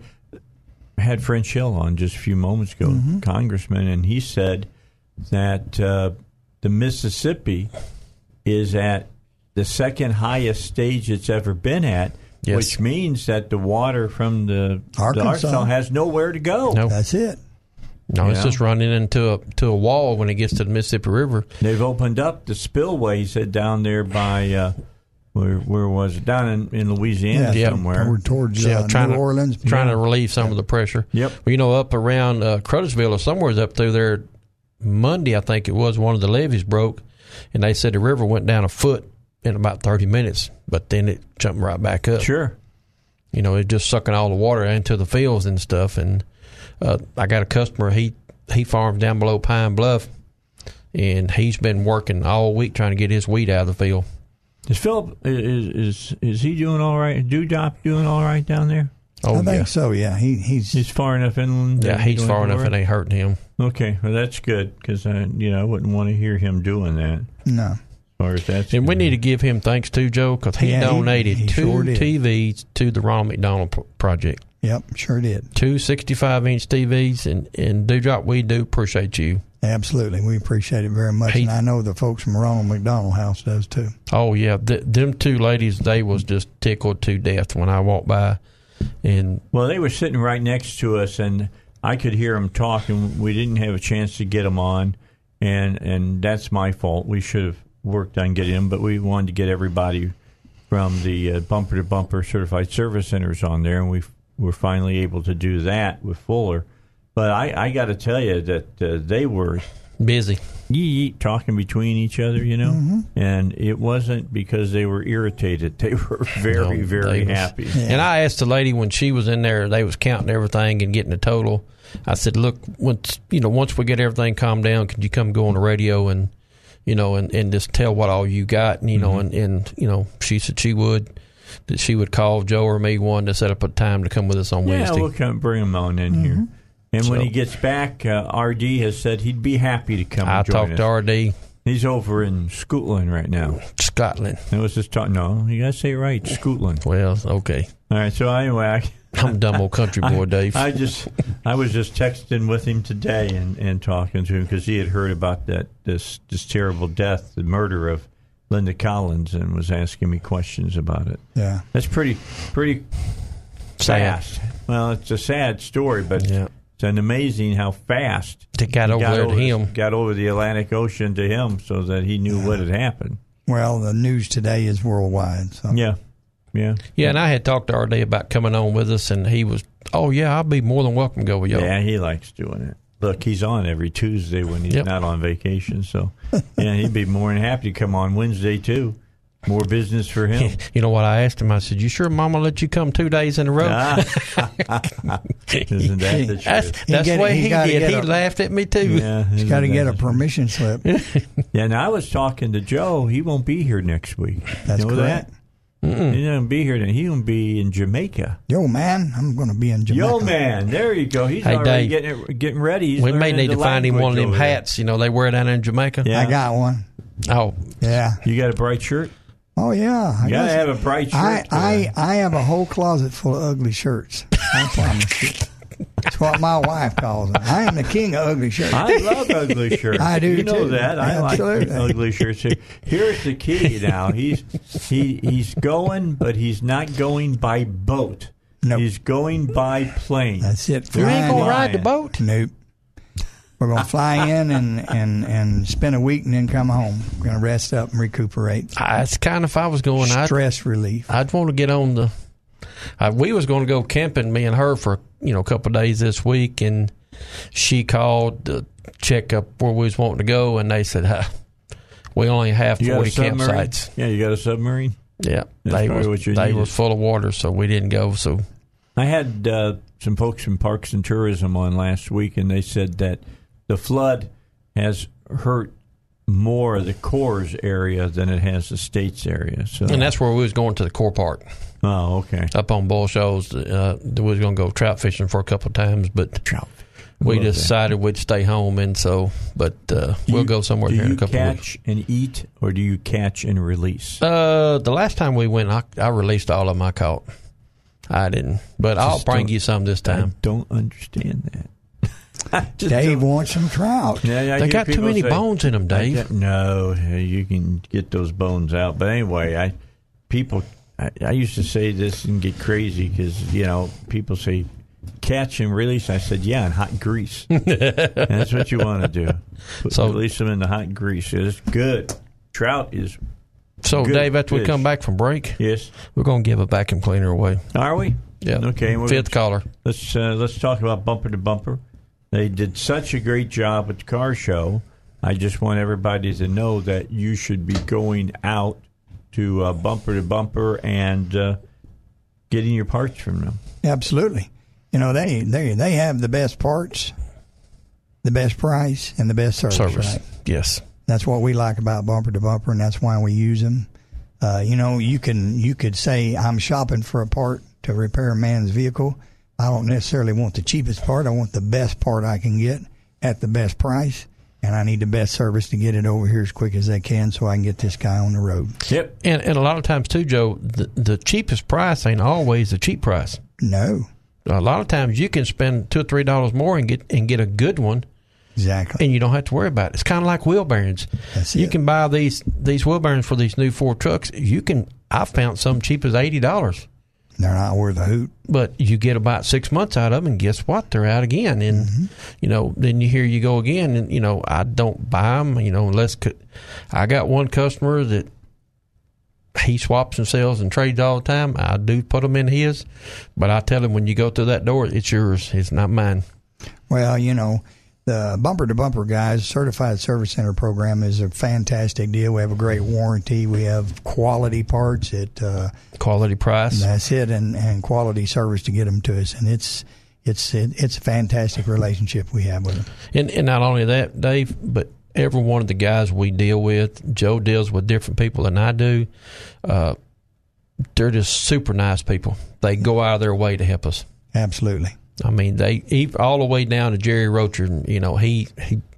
When I need something from him, I'll pick the phone up, and if he don't answer, he'll send me a text right back. I'll, I'll call you right back. You know, in a few minutes, Well, he's back on the phone with me. He did a lot for the car and truck show. He Yes, does. he is. He does. Renee did, and so did uh, Chris uh, Chris Ryder. Now I, Yeah. I'm going to give some little bit of uh, on Chris. Chris did a great job, especially his son. His son's the one to come up with that spreadsheet, and Chris and his son are the one to come up with our judging format. Yes, they Where figured it out. It's 100 points per sheet, and Right. three times, and so it's judged three times, three different judges. Yeah, Bill says they use it at all the, Oh, the it's, competitions. yeah, it's now. it's you know, and if if a guy says, "Well, I want to know what I scored lowest on," I can pull that spreadsheet can up and say, it. "Right here, here's what you scored lowest on." Well, it's kind of like Bud last year. You know, he, he come in second, and he want to know why, and they went and pulled it up, and, and every one of them had his interior, you know, low. One minus one or two because it because it was war. Yeah, had a little issue here and there, so he went and put new interior in. And He did got him look another good. trophy now. and Yeah. it did look good. Whoever did that No, interior, hey, you betcha. The button hook is that what they did for him? ah, it looked original to me. I mean, Well, kind of, sort of, but different. yeah, he he had added a you know a little bit of, you know tweaks you know twerks here and there, but it did look good. Yeah, it I mean, really whoever did it spent a lot of time. I talked to a few people there, and, and they all agreed that uh, he had the he had the best car there. Just keep I did You mind, couldn't fault it. bumper to bumper does a lot. Yes, They do a lot for your car. They do a lot for uh, the Ronald McDonald House. Let's take a quick break. We'll come back, finish it up.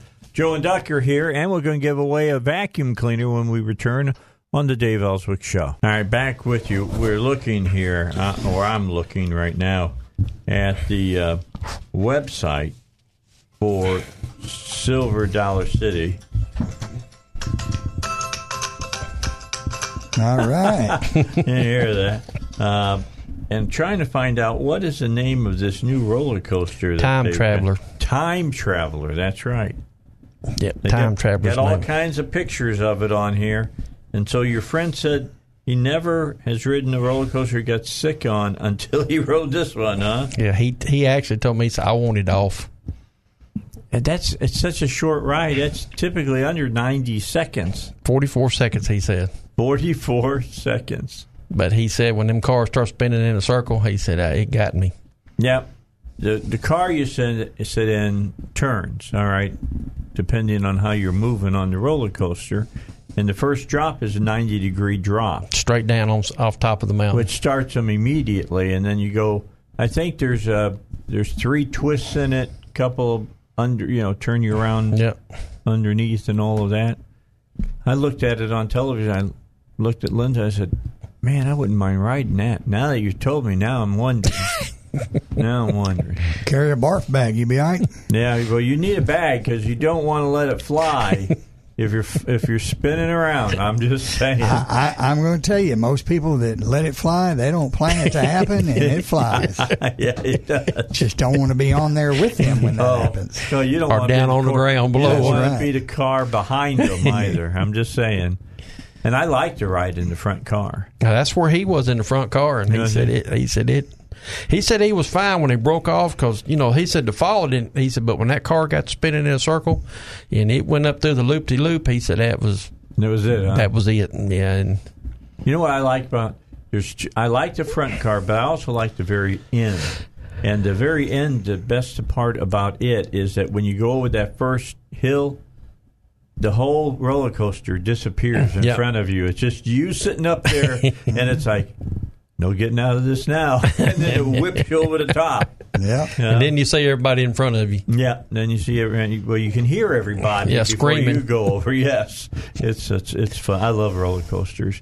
I don't do well on things that spin, so maybe it wouldn't be a good one for me. He know. said he he he loves riding. He said, but when when it fell off and started down the backside, and that thing car went spinning in a circle, Yeah. he said that was it.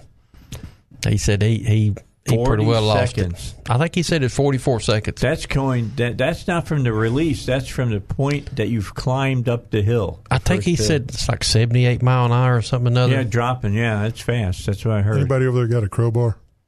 I, I don't have a crowbar. I need help. What happened? Y'all talking about roller coasters, and this chair just goes, never mind. It throw you out on the ground, Russ. Uh, it tried to. He was trying to spin over there. It was doing its thing. Okay. So anyway, we've got to give away Vacuum cleaner. A vacuum cleaner. So what?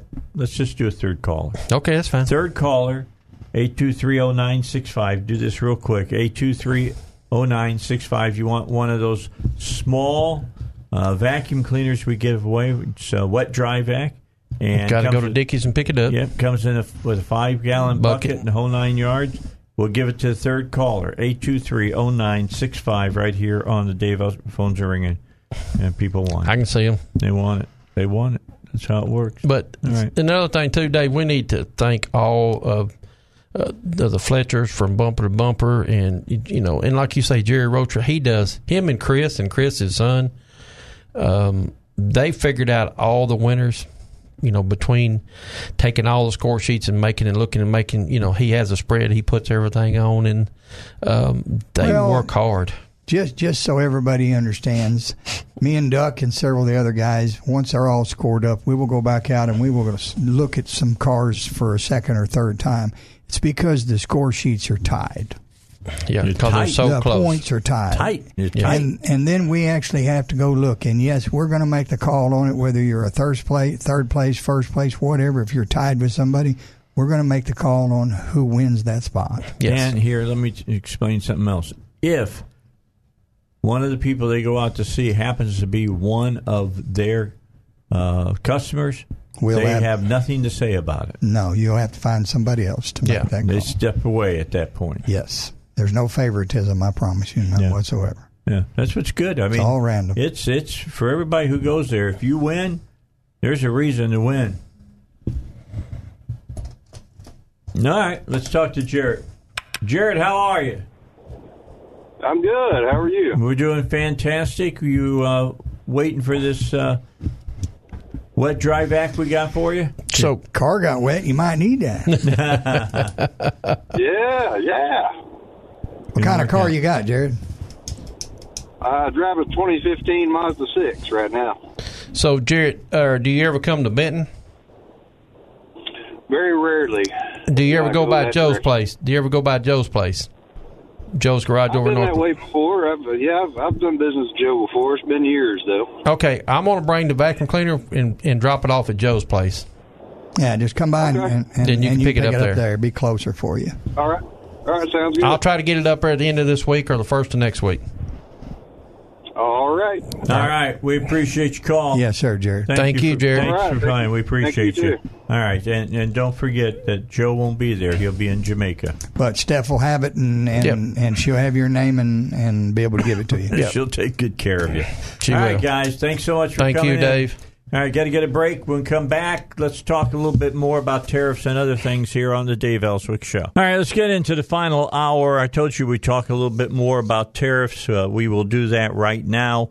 Uh, if you've just joined us, uh, I'll play some uh, sound that we had earlier today, and I'm going to play a segment back from the interview I had with Congressman French Hill from District 2 so you can hear his thoughts on these tar- tariffs. The uh, group that the president uh, asked to talk to the Me- Mexican leadership at the White House today with Vice President Pence, Pompeo uh, there as well, and uh, Homeland Security was there also.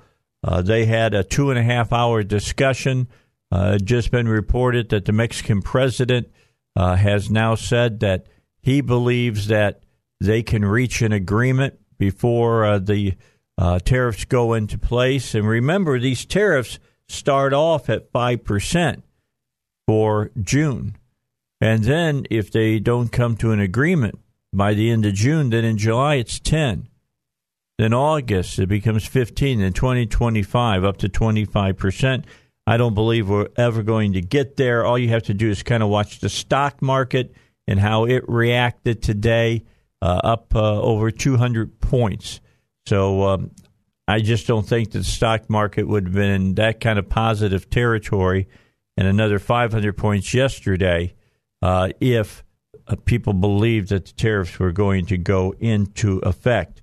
Uh, Lindsey Graham was uh, interviewed earlier today, and he had some interesting things to say about these tariffs.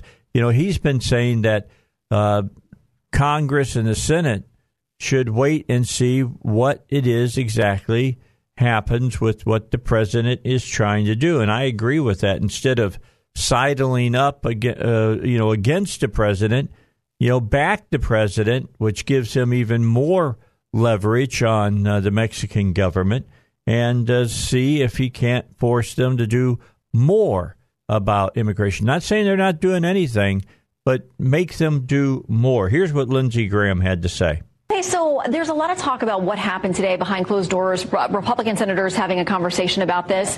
Where do you stand? Well, tariffs would, would, would be tough on the economy, but the border is broken. It needs to be fixed.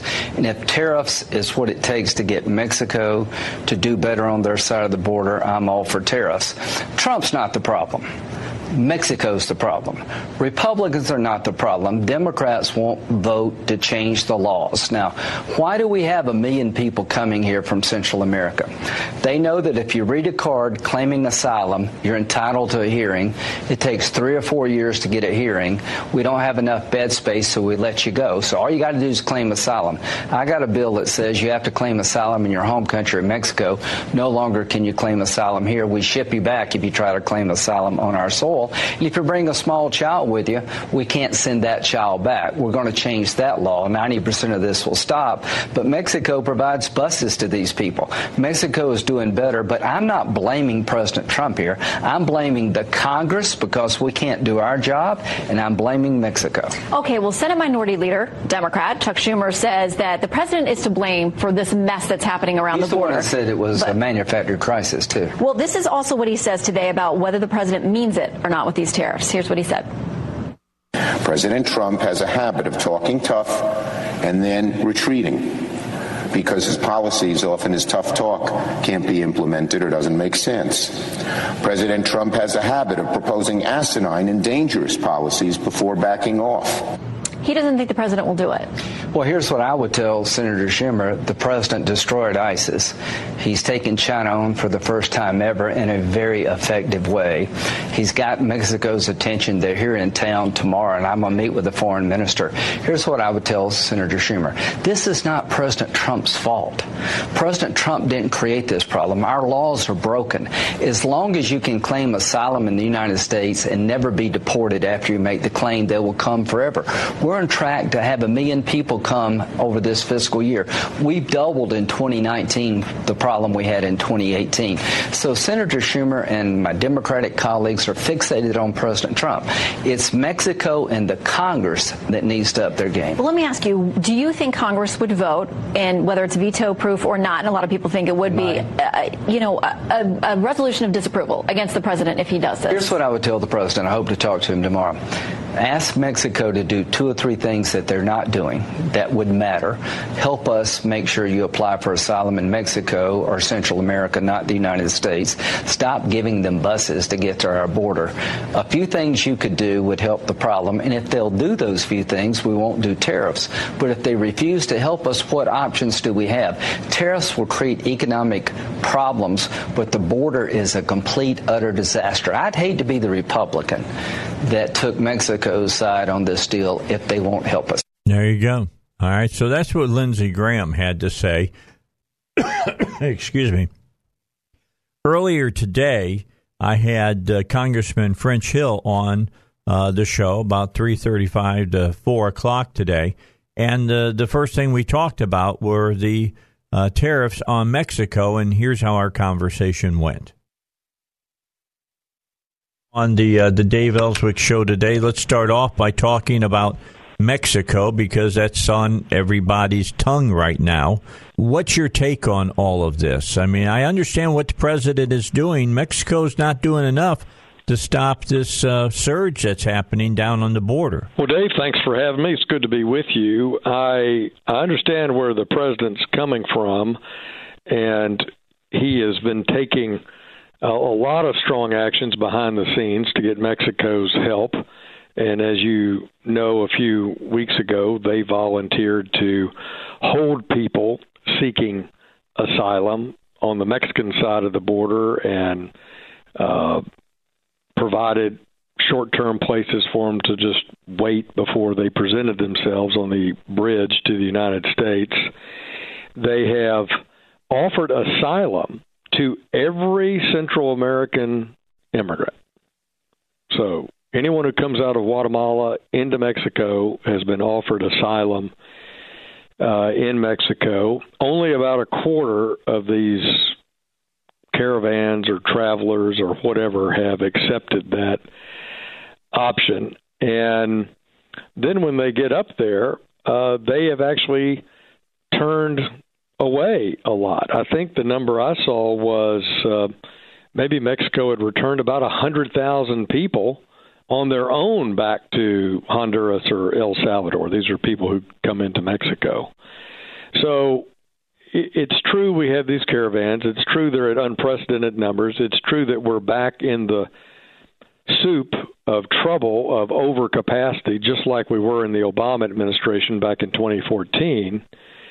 But to say that Mexico is kind of doing nothing, I don't think that's a hundred percent right. And so, my attitude is, I think the president ought to have the ambassador in Mexico and Salvador, Guatemala, uh, Honduras in his office talking about how we're going to get this situation turned around, both in Central America and southern Mexico, through national security means, homeland security dollars, training, better border security in Mexico, and then, of course, the economic anti-crime efforts that we have going in in Guatemala and um, in El Salvador and in Honduras. But um, and that meeting, you know, I think could have been put in place, Dave, in personal opinion, just me talking, you know, without threatening five percent tariffs on Mexican goods. That's just my personal opinion. In fact, I know it would happen, and I know we would just have just as much clout, clout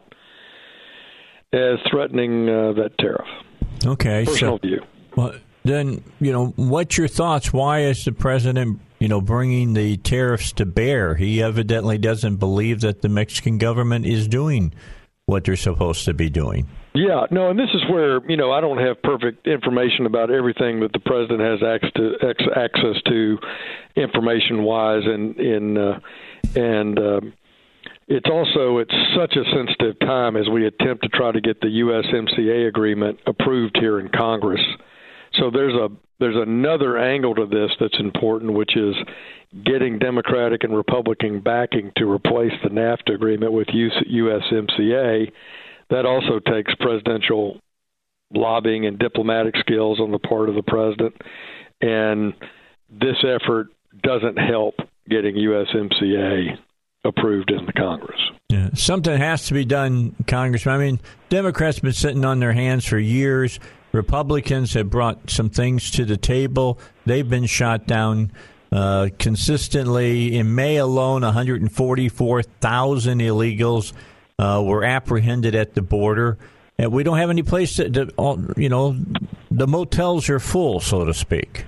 Yeah, I mean the the fault of why we don't have the border security dollars in the plan that we need is sits on the hands of Nancy Pelosi and Chuck Schumer because we've provided those written plans. We've provided the exact use of the money. We've provided the exact information about the border security means that we need. Republicans have, for the most part, almost universally voted for that, both last year when we had control of both houses, as well as this year, uh, as we've attempted to get those votes on the House with, with run by now the Democrats.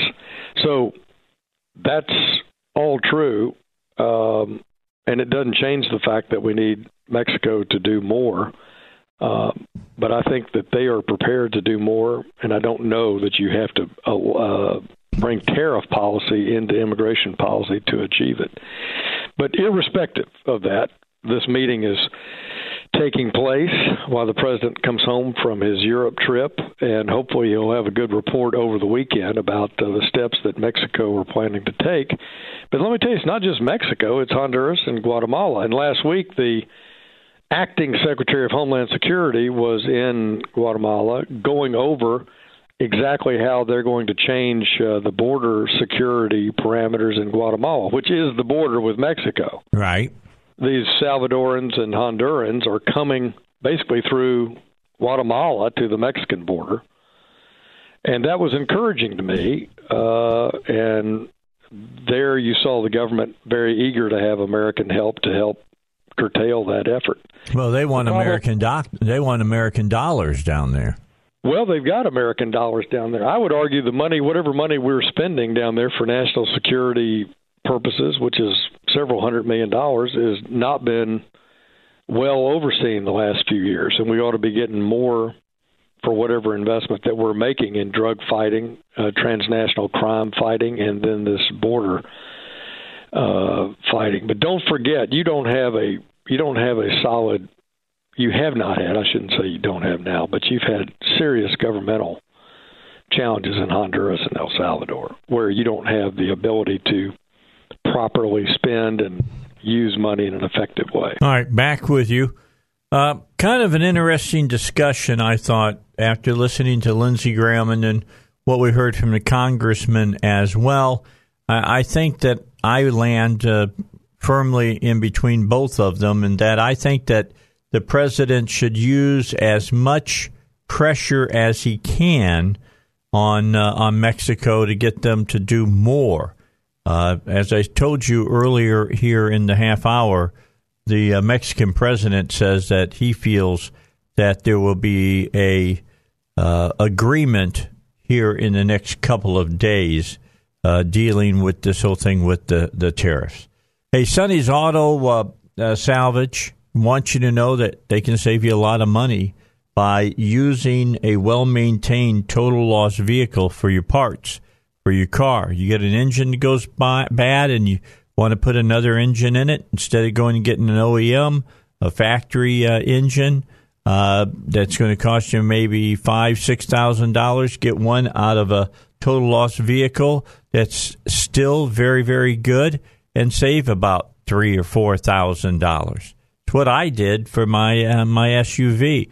I did it with an engine. I did it also with a transmission, and every part is guaranteed. It comes with a standard warranty. They give you a one, two, and three year warranties on all parts. So you know, go green, but go green uh, that saves you money. That's the big thing to do. With Sonny's Auto Salvage, your number one choice for recycled auto parts. 982 7451. That number one more time 982 7451. All right, some other things I uh, wanted to deal with today uh, was some other sound that uh, I had uh, dealing with uh, members of Congress and, and some other areas. Klobuchar, look, she must have just been give, given points to to talk about. Didn't give them give her uh, let her see real news coverage of what was happening.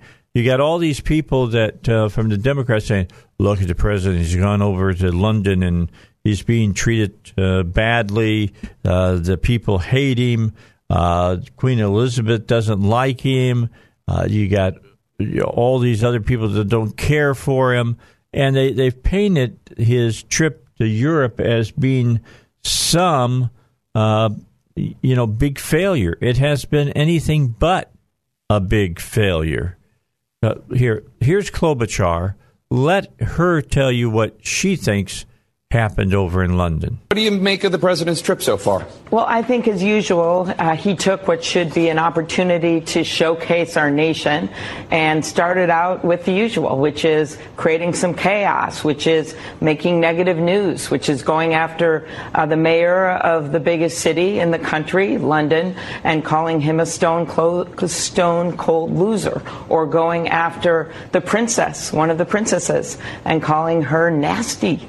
Uh, these are things that he did. And uh, you add that just to uh, the general chaos he's creating at home with the 5% tariffs on Mexico with promise of more to come after that goes into place, he says, uh, very soon in June. Um, that's the kind of chaos he likes. And I just think that's not how you embark on international diplomacy uh, with one of our best allies. All right. So that's what Klobuchar said. Now let's let's bring us back to reality here. All right, let's talk reality. The mayor of London attacked the president first, made all kinds of aspersions. We don't want you here in London, blah, blah, blah, blah, blah. And the president uh, took some shots back at him. Uh, the Queen was present when he said what he said. Uh, she didn't get upset with him. And the thing about the princes, the princes took shots. This is stuff that uh, the princess said before she was a princess. This goes back a while uh, to around 2016, where she said that she'd move out of the United States, where she said that he was a misogynist, and on and on and on. And he hadn't heard what she had said. And uh, he made the statement, I didn't know that uh, she was being nasty like that. And he didn't say she was nasty. He was saying what she had said was nasty. And uh, they cleared that up, I guess, on Piers Morgan uh, this morning on uh, British television. So it, they've been blown out. Again, it's typical fake news from a lot of the different media sites here in the United States.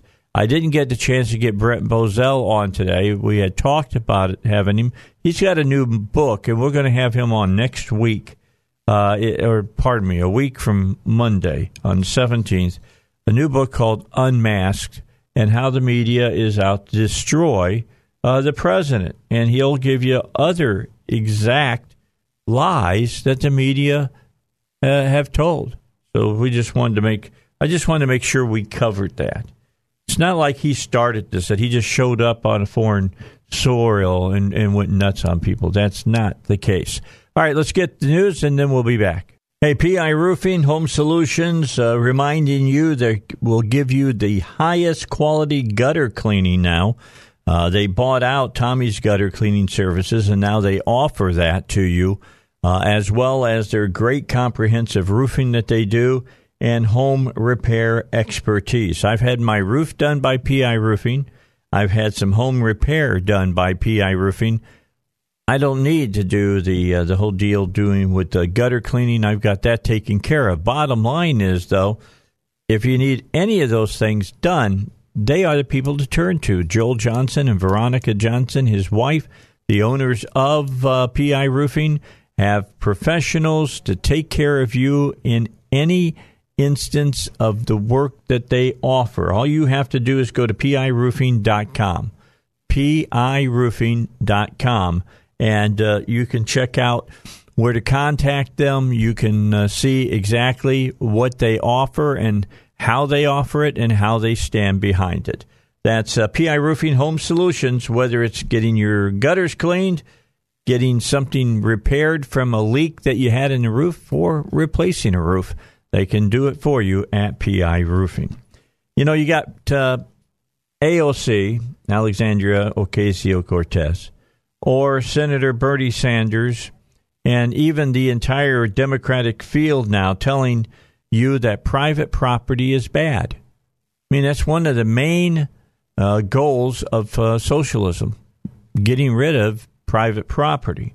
And in the extreme case, we see them pushing uh, hard now, uh, depending on who you listen to. Some pushing harder than others, but all pushing hard on the Democrat side to the left. Uh, that we need more socialist programs. Let's face it, we've already got a lot of socialist programs. I mean, welfare and a lot of other things is nothing but redistribution of wealth coming from uh, the people who have to the people who quote don't have. Uh, you know, they want you to feel shame because uh, you own uh, property. Uh, why should you have the right to own something if the guy who lives next to you doesn't have the same amount that you have?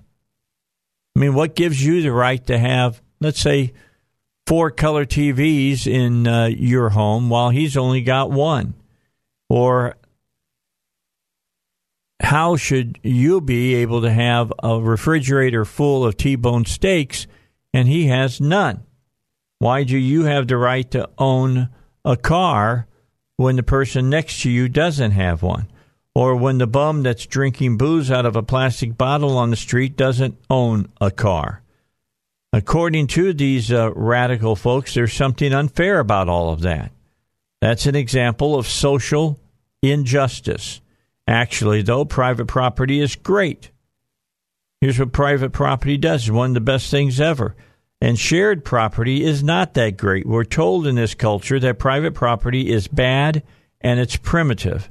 That in an advanced society, we will give up some of our private ownership of property and then we'll all just hold things in common, like the mythical people in the beautiful paradise that we envisioned before the social contract. That's what we're being told.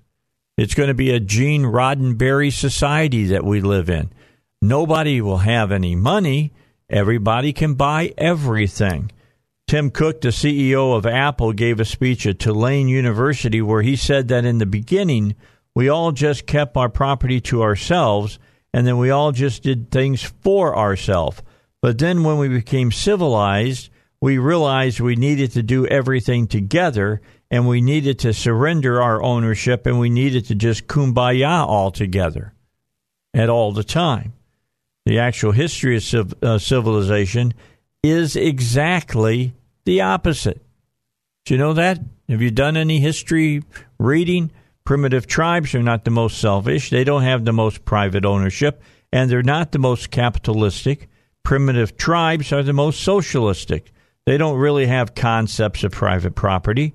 When you look at primitive tribes, for instance, in Papua New Guinea or in the Amazon jungle or even in historical examples with Native Americans, they don't really hold private property. They hold all the goods in common, and their economies don't really take off.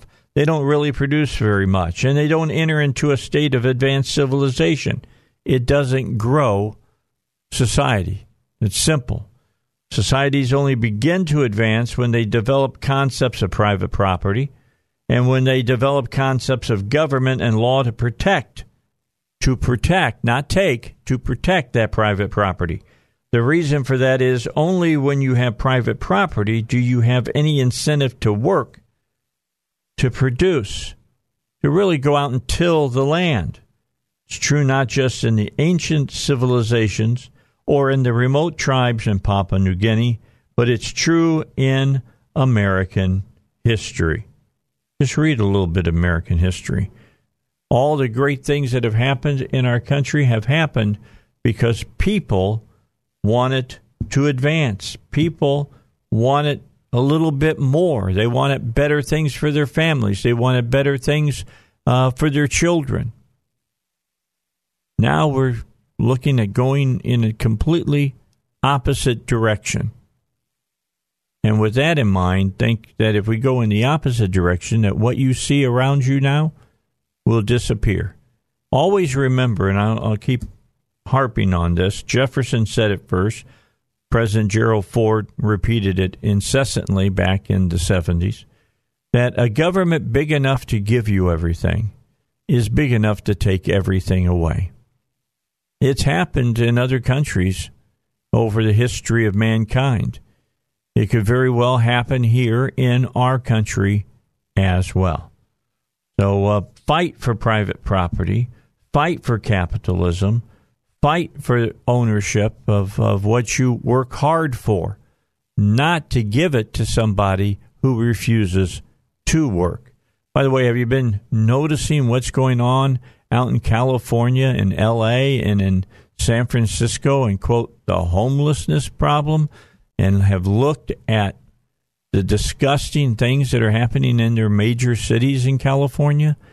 In LA, police officers, typhus, that's right, come down with typhus, have come down with hepatitis because of the people who uh, live on the streets and have decided they like living on the streets. I mean, they have a whole department now in San Francisco that they go to work, and you know what their job is? Literally to use high powered hoses to clean the crap that's on the streets because the people are defecating all over the place. It's disgusting. And they can't figure out a way to tell people no. Keep all that in mind. All right. Hey, coming back, Carrie's on after me today. So we're going to bring her in here, let, let her talk about what it is she's going to talk about. And we'll finish up this edition of the Dave Elswick Show. Plus, I'll tell you who to expect tomorrow. All right. The guys that you're seeing in back, back of you are both legal immigrants. they look like it with that curly yeah, hair. And, and they're, they? they're, they're here and they're getting ready for Carrie's show, which is coming up in the next uh, next hour. Uh-huh. What's coming up? Up in your business with Carrie McCoy, and I'm Carrie McCoy, and we're going to interview. Who's, uh, who are you going to be up in the business with? me- retired meteorologist Ned Perme. You know, I I could kick myself in in, In the uh, don't say in the humps. I say that to you all the time. Don't say it. Yeah, I could kick myself in the hump. I wanted to have him on before he retired. Well, now you can. I've had him on before. If he gets here early, we'll get him in here before. Yeah, I I've had him on uh, before because I, I always liked him to do at Christmas time. 'Cause he plays the piano. Yeah, and I don't ever have a, a piano, so I just like pretend like he's playing it and then sing. No, we play it off of the internet for him. That's a well loved song. It's a well loved guy. You know, he's been doing that for over 40 years, He's never answered my question though. which is. Does he have a rotisserie that he attaches himself to in the backyard to stay so tanned? I think he has a one of those tanning coffins they call them. Yeah, don't they? I, he's got a tanning bed, I'm sure. But I just think it would be great. Look out your bedroom window and look over in his backyard, and he's on a rotisserie and turning. Somebody Mm-hmm. just comes out and springs, sprigs, spritzes him with Hawaiian Tropic. Well, he's a very interesting, diverse guy. I've been reading about him all week, and we're going to talk about his. He's an artist. We're going to talk about his art. That's what he's doing now. Okay. He's uh, exhibiting here in West Little Rock. He's a pianist. He's been up for a, uh Emmy Award, uh, regional uh, Emmy Award for uh, music he wrote. And then he's a meteorologist. And a very good one at that. But before you were even meteor, he was a weatherman, and then I'm not sure why or when we had to change to meteorology as being in your title, but somewhere They in had to have career, a college degree. Well, he had one in communications. Yeah, but no, they wanted one in meteorology for him. So Oh. that when people watched him and they said he had the seal of approval from the Meteorological Association or whatever, that gives you some more oomph. Yeah, and when did that come? In, when did that come into being? Probably in the 80s. Yeah, I would think. Well, he came to Little Rock. I'm, I'm telling my whole show, but he came to Little Rock in 1984. They've been around for a long time. That's like 40 years. Well, he still look- 35 years. He still looks like he's 20 years old. I know. So I loved your trying to guest. make sure so I loved your guest my show. today. Yeah. He's probably driving over listening. He just got off work at the art gallery at 5:30. He's driving over. Okay. Uh, the art group in West Little Rock. But he um, I lo- I'm, I mean, I loved your guest today, French Hill. Yeah. He's one of my friends. The I- congressman and I have known each other for quite some time. Did you know that he is a seventh generation Arkansan? That I did not know. His I know he loves Arkansas. he loves Arkansas, and his original family was a pioneer that came by horseback, covered wagon, and riverboat to settle in Arkansas in the eight, early 1800s, but when it was a territory. Very cool. I know, but you know, you had to be kind of tough to do that. Yeah. You know, they carried possums around and treated them like dogs. they did. They carried possums around and treated them like dogs. Isn't that weird? They were able to domesticate them. They did. That's pretty cool. And uh, I always like talking to you because I learn things. the Indians, it was in the paper because I had this girl on who was reading. Um, I had Kate Askew on, who owns Yellow Dog Press, who's also a book historian, and she brought in a book from. Uh, oh, Oh, there's, There's- Ned. there's Ned. There's Ned knocking on. Let me in. somebody let Ned in the back door. I'll get him in here and, and tell him he's not late yet. He's okay. Oh, I'm so uh-huh. glad he dressed up for us. Did he? Did he dress no. up? No. Look, that's what happens Come when you become in, retired, Ned. You start wearing t-shirts and blue jeans and comfortable shoes everywhere. Say say hello to everybody on on Facebook. Hello, everybody on Facebook. Sit down. Nice to be here. Sit down. This is my way of getting you on my show. Yeah, I know. I told him. I said he's going to steal my thunder. And you've been around as long as I have. No, haven't just twenty years. Twenty? Yeah, twenty years. Not quite as long. But uh, how long have you been have been doing media? How many? How many years? 41 years. Forty-one. And that was enough. In August, I will hit fifty years. Good for you. You know, Dave interviewed uh, Ronald Reagan. Yes, I did. Yes, he did in uh, the Vietnam War. No, not the Vietnam War. What war? No, it was, there was no war at that moment. Well, that's not a funny thing. You could have been in the Vietnam War. Well, I could have been, but I wasn't. So when I went did to you? Grenada later on. Grenada, Yeah, Grenada, Grenada, Grenada. you say tomato. Reagan became president in 1980. Yes. That was Oh, after the oh. Vietnam War. Oh well, I hadn't put it like, quite like that. You're exactly right. I hadn't really put all that together yet, but you did. And Now, how long were you in? He could have been in 20 years. I was in Don't ni- start dishing nine on years. me. I was in nine years with Armed Forces Radio. um, I did all the internal information for the he Air Force. was hello. What is that? Good morning, Vietnam. Vietnam. Except for like you said, it wasn't Vietnam. Now I knew him, Who? the man who said good morning. Uh, Robin Williams. No, Oh, you mean the real guy that said that? the the real guy. Yeah. Did you really? yeah. Adrian Yeah. Cronauer. Yes, Adrian Cronauer. He was a he became an FCC attorney uh, after he left Vietnam. He helped radio stations stay on the air. That's what he did. He's they- dead now. He passed away. and a they few wrote years a, ago. and they made a movie about him yes, they did. Because he was so inspiring to the men over there. Yeah, he, he, really was, was. I mean, people get up, got up in the morning, and he did the morning show, and he'd give them that "Good Morning Vietnam," and they could look around and say, "I lived another day." Did he have an agenda No. uh, regarding the war? Nope, not at all, not at all. He I was forgot what the movie. I forgot too, the yeah. movie displayed Robin Williams a little bit with a, li- little a agenda. little bit, yeah. And he did not have that. You're not allowed to do that when you're serving. Let me just put it that way. You're not allowed to do that. hmm And he was not dating a Vietnamese girl. Oh, did he do that in the movie? Yes. Well, he might have earlier. How long just, you known? I'm just saying he didn't. He didn't do it. I knew him long enough to know that he didn't do it. All right. Oh, that's good. So, um, I like D Day. I like celebrating talk D about that Day. tomorrow. I like talking about it. I like everybody thinking about it. It kind of freaks me out when I think about jumping off a boat and running for the shore, and you've never been in war before. I just cannot imagine. The History Channel like. the other night, I don't know whether you watched it, but the History Channel had a brand new documentary Uh-huh. on D Day that was really good. And it's probably on on demand if you want to watch it. It's Yeah. a lot of unforeseen footage and Mm. uh, the, just went into all the detail of it. There have been a lot of documentaries, but this was a new one. And the History Channel always does a great job with that kind of stuff. I was Mm-hmm. down in New Orleans over uh, Memorial Day weekend, and I went to the World War II Museum there. Unbelievable. If you've never been, you must go. They deal with D Day pretty extensively. It's really, really good. Excellent. Well, they're cel- a lot of people are celebrating it today, but it's actually tomorrow, and I think some people are getting confused. They wanted it to be today, but the weather wouldn't let them. so Eisenhower made it tomorrow. And I looked what up what the. D and D Day means. Mm-hmm. It means nothing. It means day. D means day, and D Day is what they say when they're going to go do um, uh, a siege and they're going to make an attack. They call them D days, it, and it's just stuck to that particular event. But it's it's an acronym or uh, a word they say or for all um, What was military it? It maneuvers. was really known as what?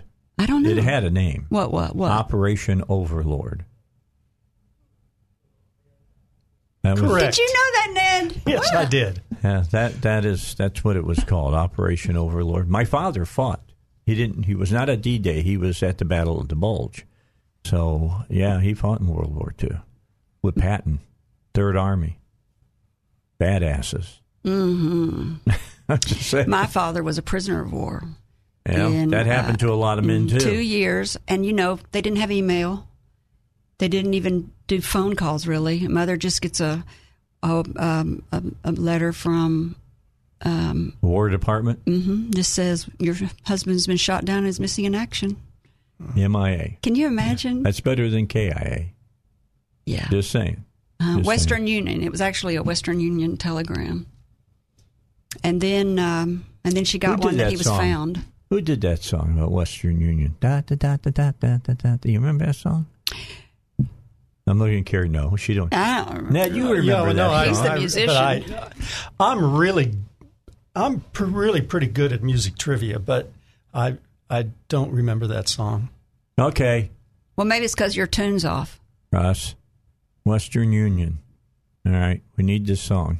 Play He's- play he's it for us. Googling it. Yep, he's finding it. He's got to probably wait for the commercial that's on before it to do that. All right, so we were just uh, sitting here considering you became a meteorologist. When did that become the thing you had to be? You couldn't be just a weatherman. You had to be a meteorologist. Yeah, we were trying to figure that out before you got here because it, you, In the- originally you were just a weatherman. Right. Well, everybody was. Everybody There were was. no when I started out in the business. There were no meteorologists on TV. I mean, Mm-hmm. nowhere. And uh, it didn't really start until uh, probably the early '90s. Mm-hmm. And so I had to go back to school. Um, I think it was 1994. Yeah. 94. Well, you were saying the 80s. Yeah, I thought it was the eighth. By the way, here's your music trivia. Here we go.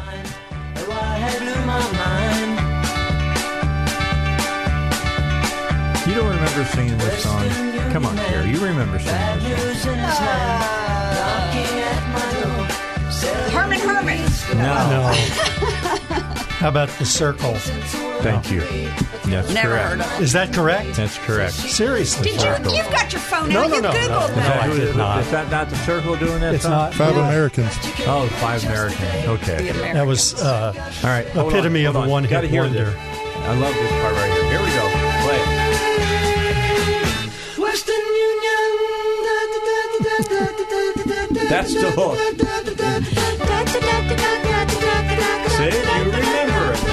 Right, but I can guess. All right, we're almost out of time. You're going to hear more from Ted Perme here in just a moment. Ted Perme.